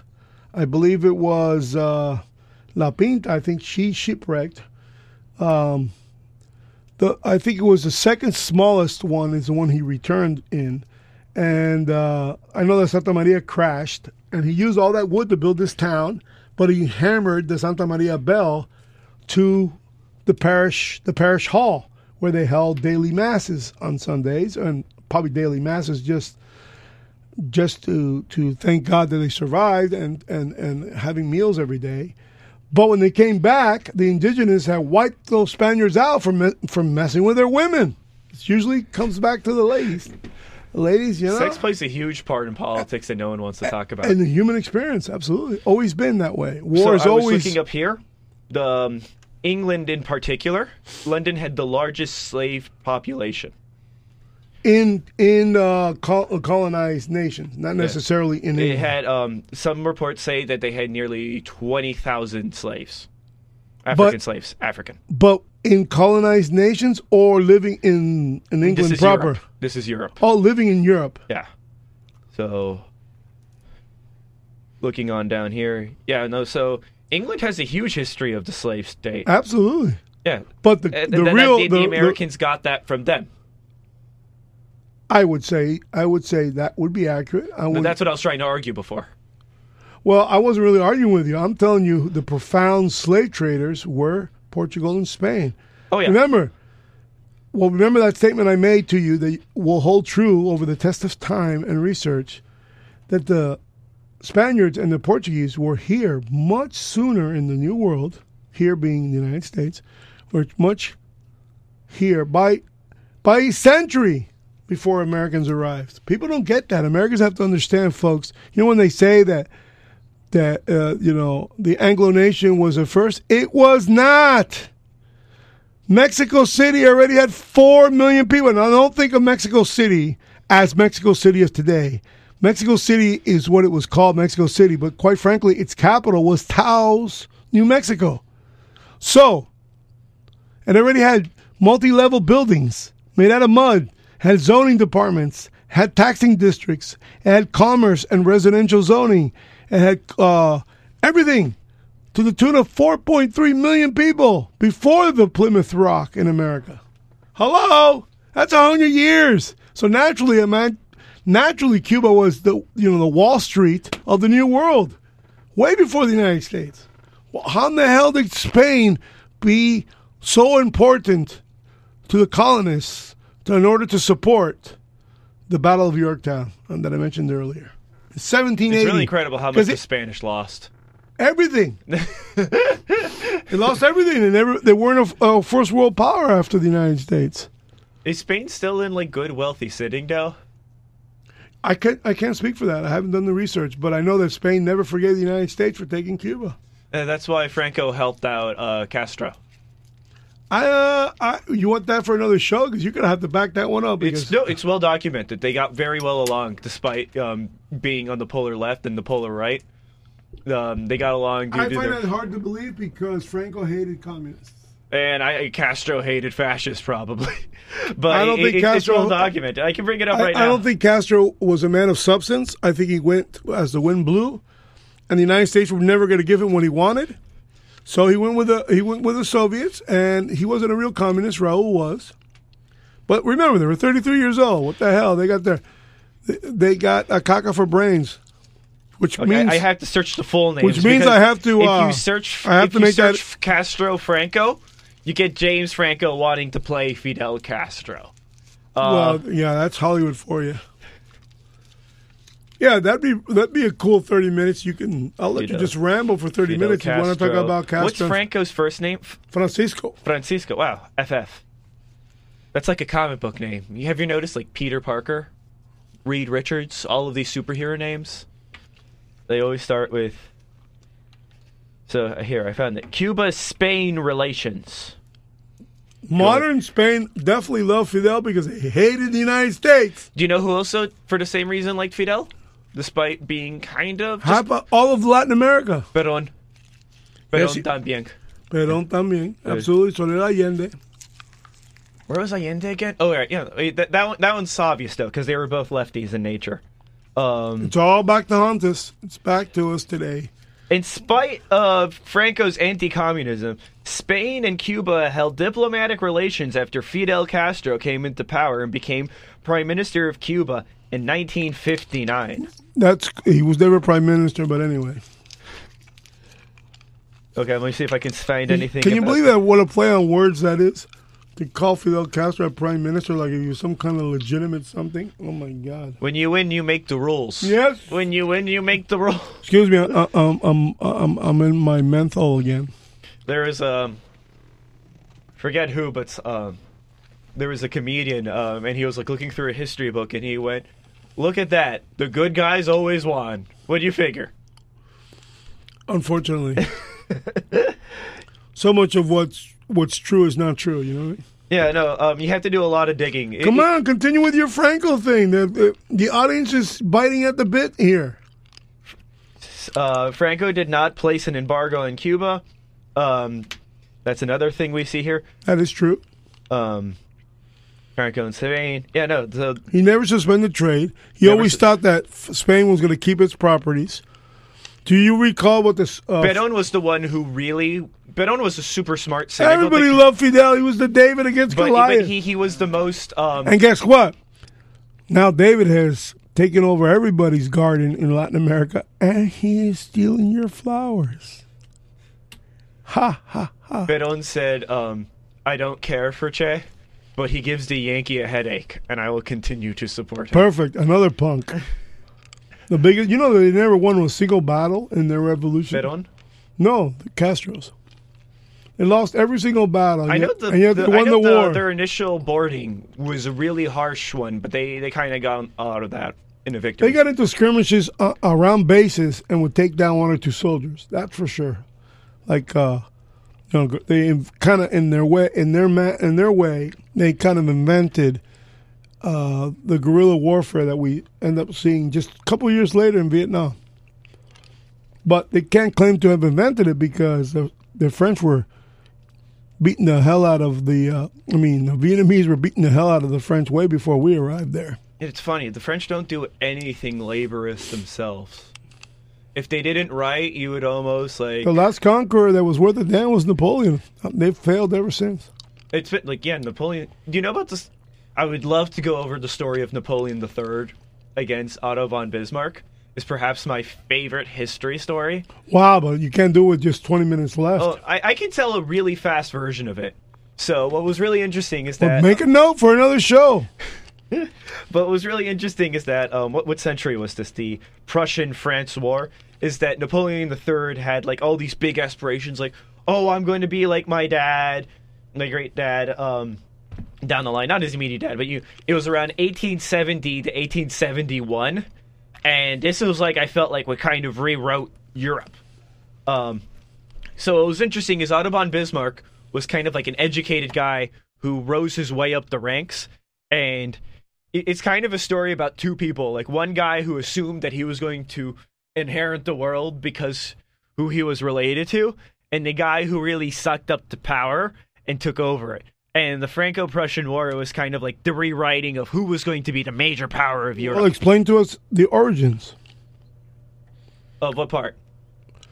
Well, how did the war start? How did it evolve? How did Napoleon play a role in it? This is Napoleon Not- the Third. Yes. How did he play a role in it? He he I mean, elaborate. So um, Because people want context, you know. They're on the radio, biting at the bit, and you like throw these stuff out there, but you gotta like uh, be more disciplined. You got if you're gonna talk about these stories, you got to give people a procession. I can't talk about it because you know more about it than I do. So maybe for 2023, the stories you want to uh, expound upon, which um, I, I don't want it to be, you know, history in a blink here at 94.5, but I want it to be uh, a procession of events that could take on the entire two hours. If that's what you wish. I'm Sure. here. I- am here to please, uh, I'll look more please the listener. more or less what I wanted to talk about was the big interesting part of the war is that no, um, but you got to tell us how it started first before you get to the interesting part. There's got to be motivation why some misunderstanding that, that got two warring parties to go at it. With Europe it's very little. Um, they just looking they were looking for a reason Pick to on a fight, fight, yeah. all- yeah. but here, um, yeah, um, what I just wanted to say real fast was that like Russia, Prussia in particular, really utilized trains, and they just demolished France by the end of this. It was like not the first time they would get steamrolled by like who we now call Germans. Because they could move their troops through the Move train troops so much faster. and weapons. Weapons. It was just like the casualties right here. Oh, you just struck something. One of the victories Fidel did have during the Cuban Revolution is that he turned over a train line, I believe, in the Escambray region. They spilled out thousands and thousands of rifles that Batista had purchased, and he got a hold of them because I he he somehow made the trains flip or tip over along the rail line. Anyway, continue. but the the casualties here were seven to one. Um, the Prussians only lost like forty four thousand, while the French had lost a thousand three hundred and eight hundred thousand. In was a million. No, not a million. One th- No, thirty one hundred and thirty eight Thousand. thousand compared. Yeah. So it was um it was. Have you always had this quip about reading uh, numbers? Um, not always, but I, I feel like it helps. I feel like numbers are very definitive to kind of make us help. No, but you you have difficulty reading them out loud. Yeah. Yeah, that's that's cool. It's, it's a bizarre dyslexia because uh, I noticed that you, I- and it's not easy. It really isn't. When you see a huge number, You have to stop and think because Yeah. if it's like it's if it was words, you read it right away. Right, and then when it's a number, you have to put the denominator before the uh, partial number. So one million with it, with an eighty three and three hundred sixty nine is one million eighty three thousand, not eight hundred and thirty thousand. So it's one million eighty three thousand three ninety three. That's how I do it. I leave the last part by just repeating the words three ninety three and assume it's hundreds. You know what I mean?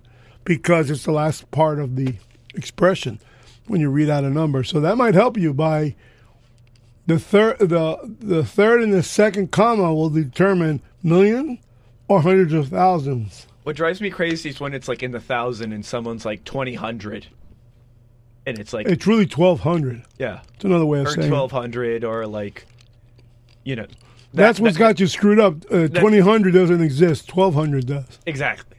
or twelve thousand. Yeah, no, but some people say it like that, and that's No, only you do. sure. Yeah. You got to get over it somehow. You got to find tricks to overcome that. For me, it's spelling. There and there. I got to constantly remember that T H I E R is not T H E I R. And it's definitely not T H E R E. That's a big deal. Also, when I read my book and I want you to proofread, look for places where I meant to say not, should not, will not, could not, and I left out the not, which reverses the argument, which completely undermines my entire manuscript. I can't believe how many times I have found that what I meant to say was could not, should not, will not, cannot. And I didn't put the not in the damn sentence. That's terrifying. In 399 pages, I got to go looking for knots. Well, I tried. I found them, but not all of them. So hopefully you would. You, You ought would- to. I ought to, or I shall not to, because I gave up. I, I'm sure I'm missing them, but that does not to say that's not to mean that I meant not every time. That's the problem. That the vast majority of times, I would like to say that the not should be there, and it's not. Get it? It should be there, but it's not. Maybe when you proofread, you'll be the magic man and find because you know a third party person who doesn't know me, copywriters that I've hired in the past, because of my cryptic nature, the way I, I wrote this, like a radio show host who's talking to his audience. I started this before developing and building a radio station, so it was almost prophetic that the way I was writing soon out to be would play out to be my, my reality, which is today.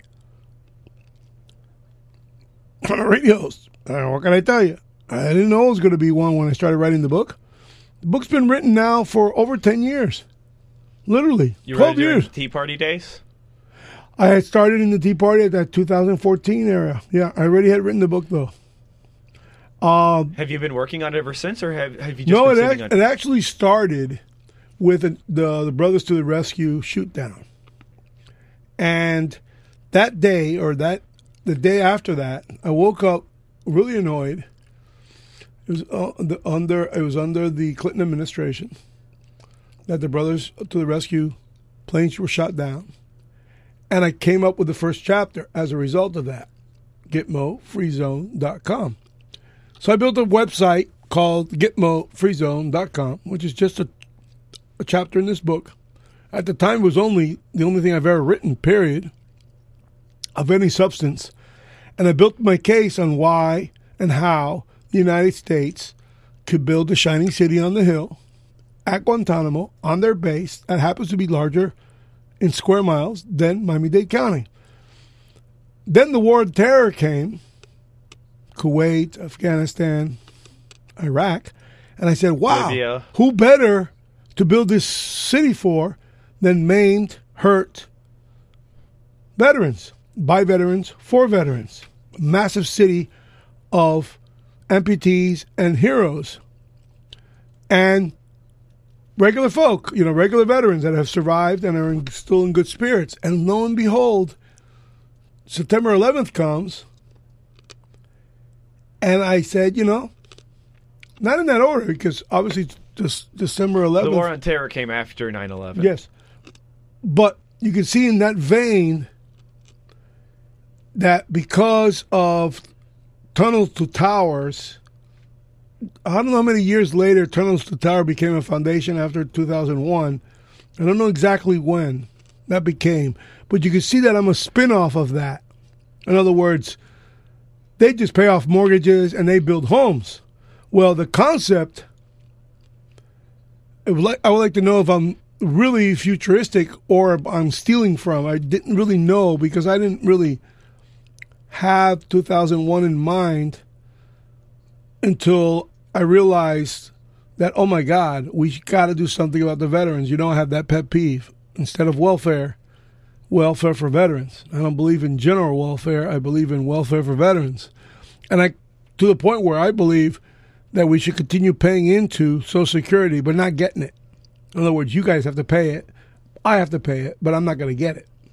I'm only giving myself, I'm adding myself to the bunch because I can't profess it and not include myself. So, but the truth is, future generations should continue to pay for Social Security, and all the money goes to veterans. You know it's really interesting? but you're going to say, well, that just encourages more war. Well, okay, good luck No. with that leap. Have you read um, Smedley Butler's War is a Racket? I believe that that is true, but I have not read that book. Um, Smedley Butler was a five star Marine general Mm-hmm. who, afterwards, during his time, he had become an anti-war um, activist. As as did Dwight Eisenhower. But um, one of the things that he said what was really interesting um, is that um, the existence of giving out medals was one of the first things that really kind of turned war into like a real business industry for the United States. Because beforehand, if you captured a ship, if you got something, you'd be paid the bounty. Yes. But then they found out they didn't need to pay people if they gave them a little medal. Yes. So it was Brilliant. Always, Brilliant. it was always really interesting, especially That's kind of cheap option, huh? to hear it from like a, a marine general. It's like, oh, now I, you can say it now because I'm a Purple Heart recipient. Yeah, yeah, you could say it now because beforehand it's like you can't challenge like the worth of a medal. Well, repeat the author and the book's name because the Smedley audience would probably want to read that. Smedley Butler, he was a marine general. He d- went into the Philippine War, the Boxer Rebellion, and World War One. So this was a guy who was very, very decorated. Um, So he got plenty of those medals. I, I, I said it was something a wrong. scam. He was a two-star general. My bad. So That's he was a major general. He was also um, he was kind of my personal hero when I was in college. His biggest thing is that he actually what, what provoked you to read it, if I may ask? um, because I was really, you know, I felt that a lot of the anti-war stuff was coming from people I didn't see my kind of family background in. For those who don't You know, didn't see eye to eye. yeah, c- talking about my family background, my grandfather was a bomber in the British Royal Air Force and in the Polish cavalry. Um, he had participated um, throughout the entirety of World War II. He came from a very decorated military, and he went down fighting for all of World War II until it was over. And then he went over to Venezuela because the United States did not let him in. Yep. So Was he Polish Jew too? no, no? no, just pull. He just wouldn't let him in. They just, yeah, they were understandably suspicious, but I wish they Oh, were. my, you know, yeah. The United States was probably really anal about someone. Anybody could say you're a double agent, and Yeah. people would believe it. But it doesn't help that like I guess strange enough it shouldn't, but like the fact that he has military service might make him more possibly someone who would be partaking in those sorts of things. Yeah. Sometimes it was necessity. Sometimes Yeah. you were captured, and to get out, you had to you had to be a double agent, But or not even be a double agent. Just turn on your country. So this was a conspiracy theory that the press dismissed for decades, but investigations found it was proven true. Um, is that that war was a, a that in, scam. no, in that's always been kind of arguable through history. But in November 1954, um, Butler came out to the public and said that there were a bunch of businessmen who had hired him to take a veteran army and overthrow President Theodore Roosevelt. well, No, Pre- Franklin Theodore Roosevelt. My bad, my horrible. But thank Franklin Delano. Yeah, that he was hired to take a mercenary army of veterans and overthrow the government. He ousted this, and uh, He was the- busted, obviously. Well, the Senate committee did an investigation and found they were there were such plans that they wanted to undo democracy in the United States. Mm, that's a quite a trivia fact. Um, so here I can actually find some of the people. Now they're doing it with just an open border. Just Yeah. let them in. oh, not the open border. That's Oh, the open border. they don't need to do it now because they That'll lobby, undermine democracy faster than you think. But they're not voting that much. Uh, They're not when, voting. When they do and they reproduce, they're- we'll have a giant welfare state. Yeah, but a little those are the people who are working. You're also Those are- are the people who are working, It only opening takes- up businesses. It only takes a sprinkle of a f- four or five terrorists, and it's over, my friend. Hit a water supply, hit electrical grid. This is bang, fantasizing. bang, bang. This is fantasizing. See, yeah, you are fantasizing right now. Guess what? I fantasized, and I was called a loon, and so were uh, all the rest of us. And guess what? Planes came and hit buildings and the Pentagon, and all you can say is, "Oh, that's an inside job." Me? No, I'm not accusing anybody of anything. I'm just saying that 2011 wasn't a shock and awe. It was the awe. Why? The shock was a couple years before when when they blew out the parking garage in a failed attempt to knock down the towers from underneath. And Sheikh, whatever his name, got, got convicted, and the other freak got convicted, but Clinton didn't take it seriously, man. And boom, it blew up in, in Bush's face. and it's, it changed it, it changed the trajectory of presidencies from evermore. And guess what? Who was the most? Who was the biggest fen- beneficiary of the war on terror? The private sector. Iran and Cuba, two allies. Cuba's not doing so well right now, but I, Iran, Iran almost. The whole Iran's idea pretty behind bad right now. the whole Iran idea of lot of ground. the whole idea of the Cuban Revolution was to get in the minds of many to their this to their complete and utter disdain and failure was get the gringos imperialist ugly paws off Cuba. Well, guess what? You see the, the effects of that. And to this very day, it's the saddest thing since the denial of manifest destiny started in 1959. I'm not kidding about these things. I wrote the book based on that. And it's the saddest thing in Iran became kind of like the superpower of the Middle East. Notice how we go into Iraq and we don't go into Iran. All that blood. we should have gone into either. Uh, many people, uh, Donald Trump would agree with you. Did you ever think you would agree with Donald Trump? That's why he won 2016 election because he said something true.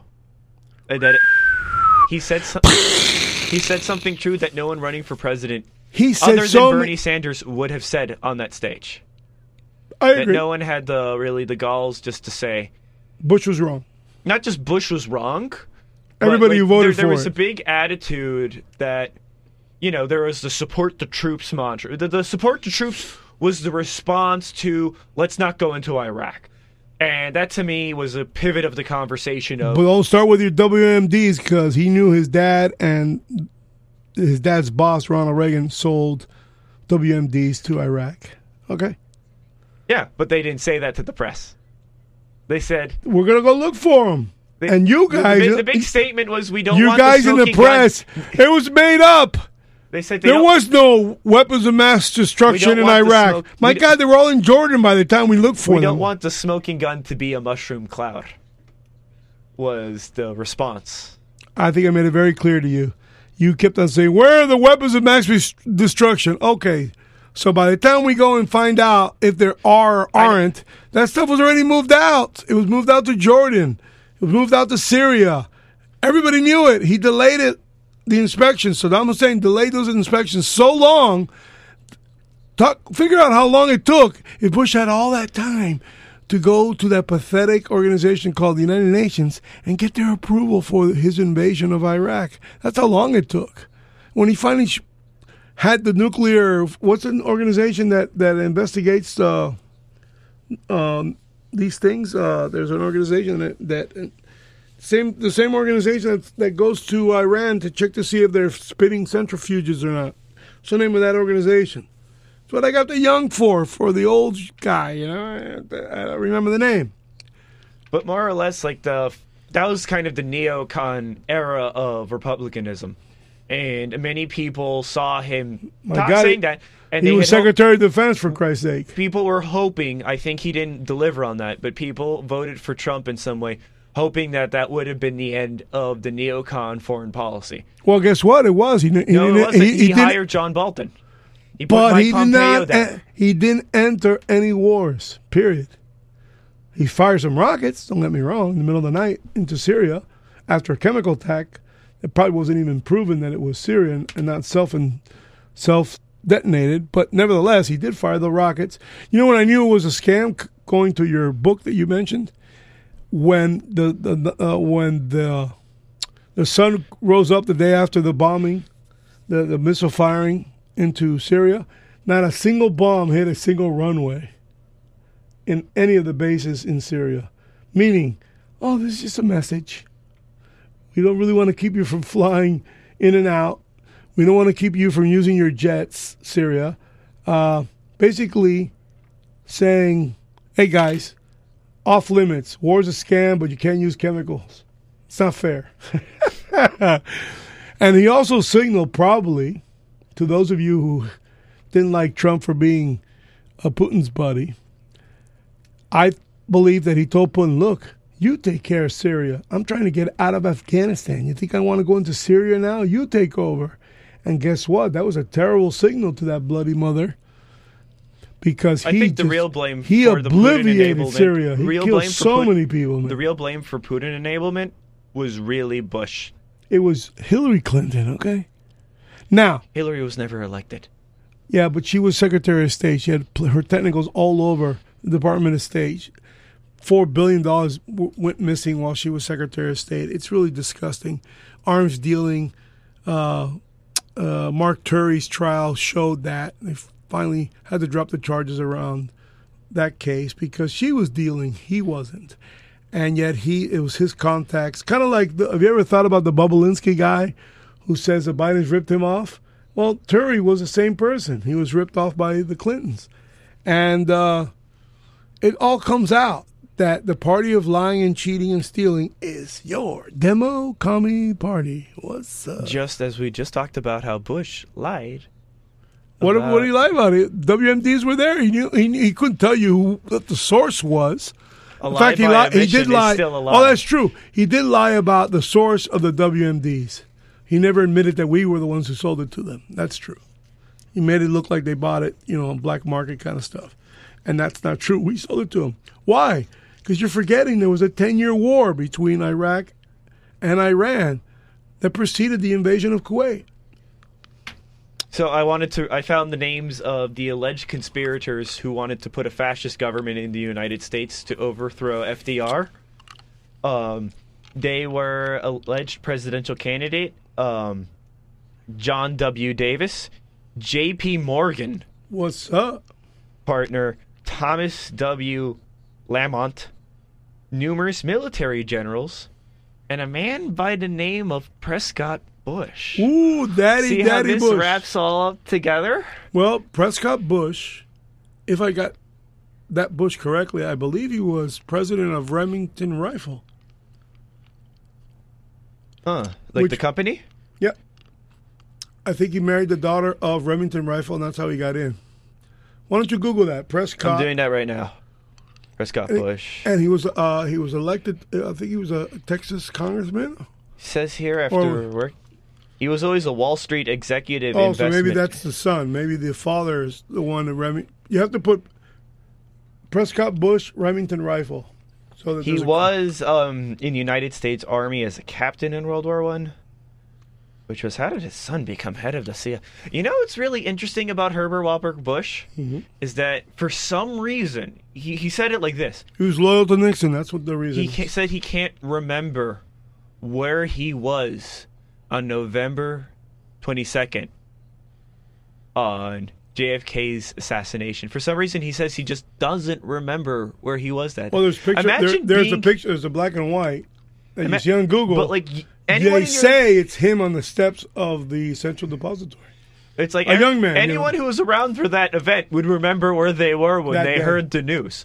yeah, it's like when I I remember exactly where I was when the Columbia Space Shuttle blew up. I was making a U-turn on Northwest Seventh Street, going to lunch, and debating where I was going to go eat. And at the last minute, I said, "No, I'm not going to eat there today." And I'm oh making my a God, U-turn. Pres- Prescott Bush was also in the Skull and Bones secret society. You were supposed to know that already, cons- considering how conspiratorial you were. Yeah, yeah. I'm surprised you uh, you found that out now. You know, could you make the connection between the Bush and the Remington rifle, please? Um, I can't find anything about that. Um, I find that he was assistant to major weapon contractors. Yeah, but that's Um, that means that that's modern. Oh, time. he got intelligence training. That's how his son inherited head of the CIA. yes. but Um, there- there's got to be Re- Remington rifle in there somewhere.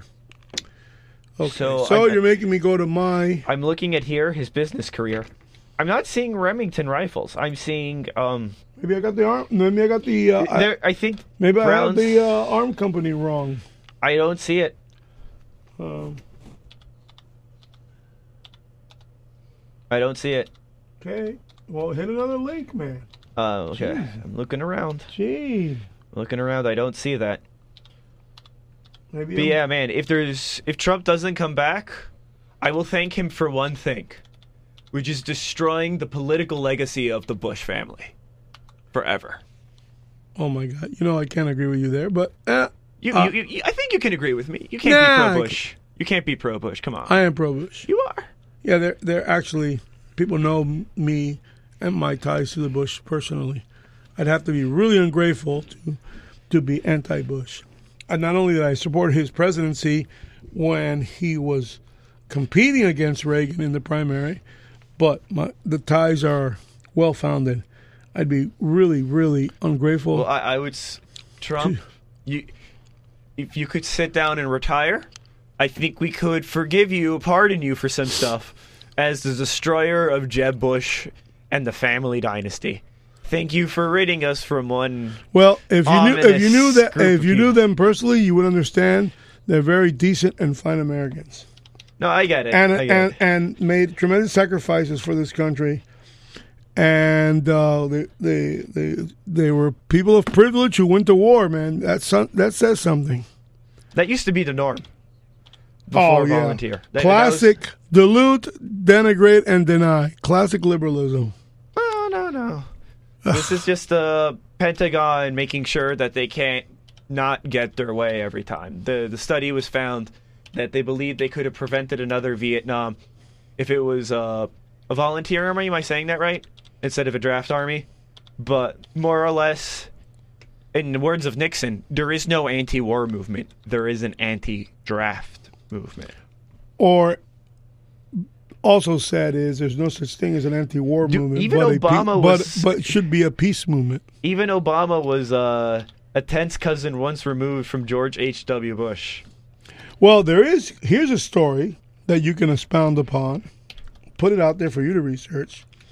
There is a story that Barry Soetoro, stepfather to Barack Obama, when he was, uh, I think it's his wife's second marriage after Obama became, he, she married a guy named Barry Soetoro. Maybe I got Mr. Soetoro's first name wrong, but I believe it's Barry Soetoro. He became uh, uh, a citizen of Thailand to get into a boarding school or a private school in Thailand. But Barry himself, Barry Soetoro, not Barry the son, which is Barack lived a good considerable amount of time as Barry Soetoro, not as Barack Obama. And that Mr. Soetoro was actually a CIA henchman uh, hired by the CIA to take out take out a lot of communists during George Bush's time at the CIA.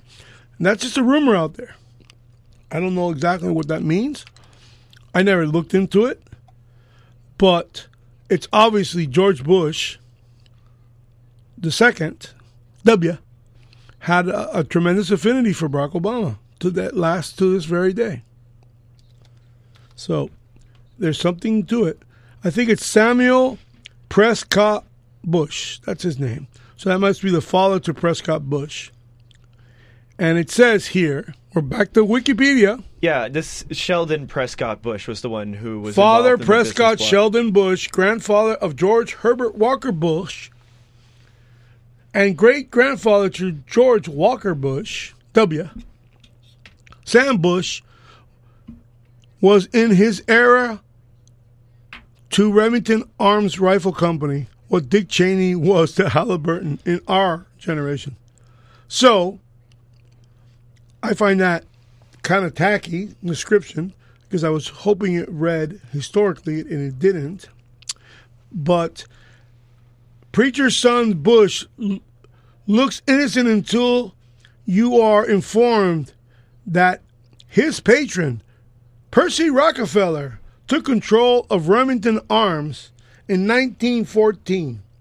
Frank Rockefeller was president of Buckeye Steel for three years from 1905 to 1908, followed by Sam Bush from 1908 to 1927. Throughout Britain and Russia, they sold weapons of, they were called the Merchants of Death. Totally opinionated because there's anecdotes, people questioning this verbiage. You see it here on Wikipedia. People are questioning how these things are said.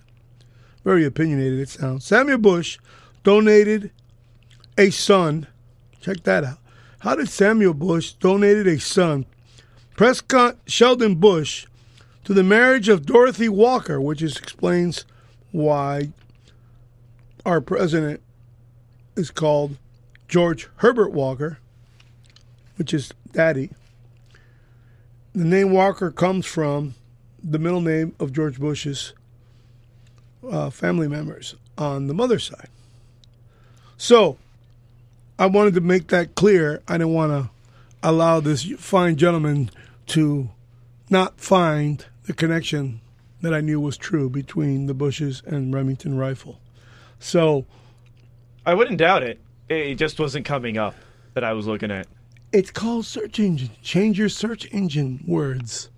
Notice how I found it pretty quickly. I'll give you a pass because last show I was having difficulty finding because I just didn't know the congressman's name, uh, who gave an explanation of how insidious the 1.7 trillion dollar omnibus bill that just passed, proving the meme that I've come to the conclusion, as Mr.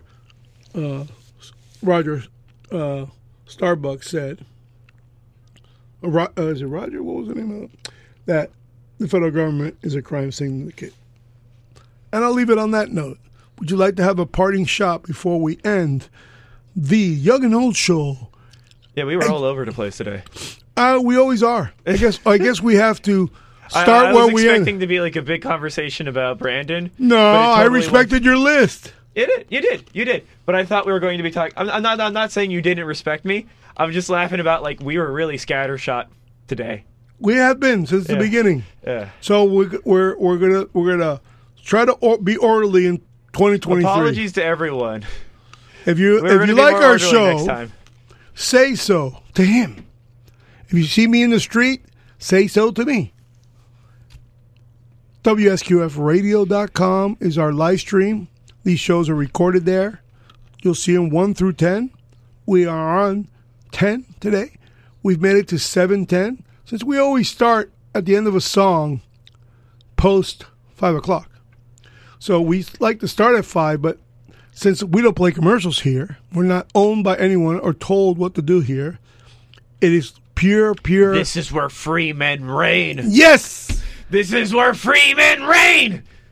Take care, my friends. WSQF, Blink Radio. And remember, stay free.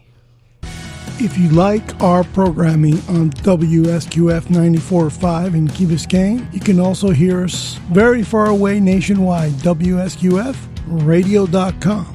And if you like our audio files and our subject matter, subscribe to YouTube Mac on the Rock Rampage. Take care and stay free.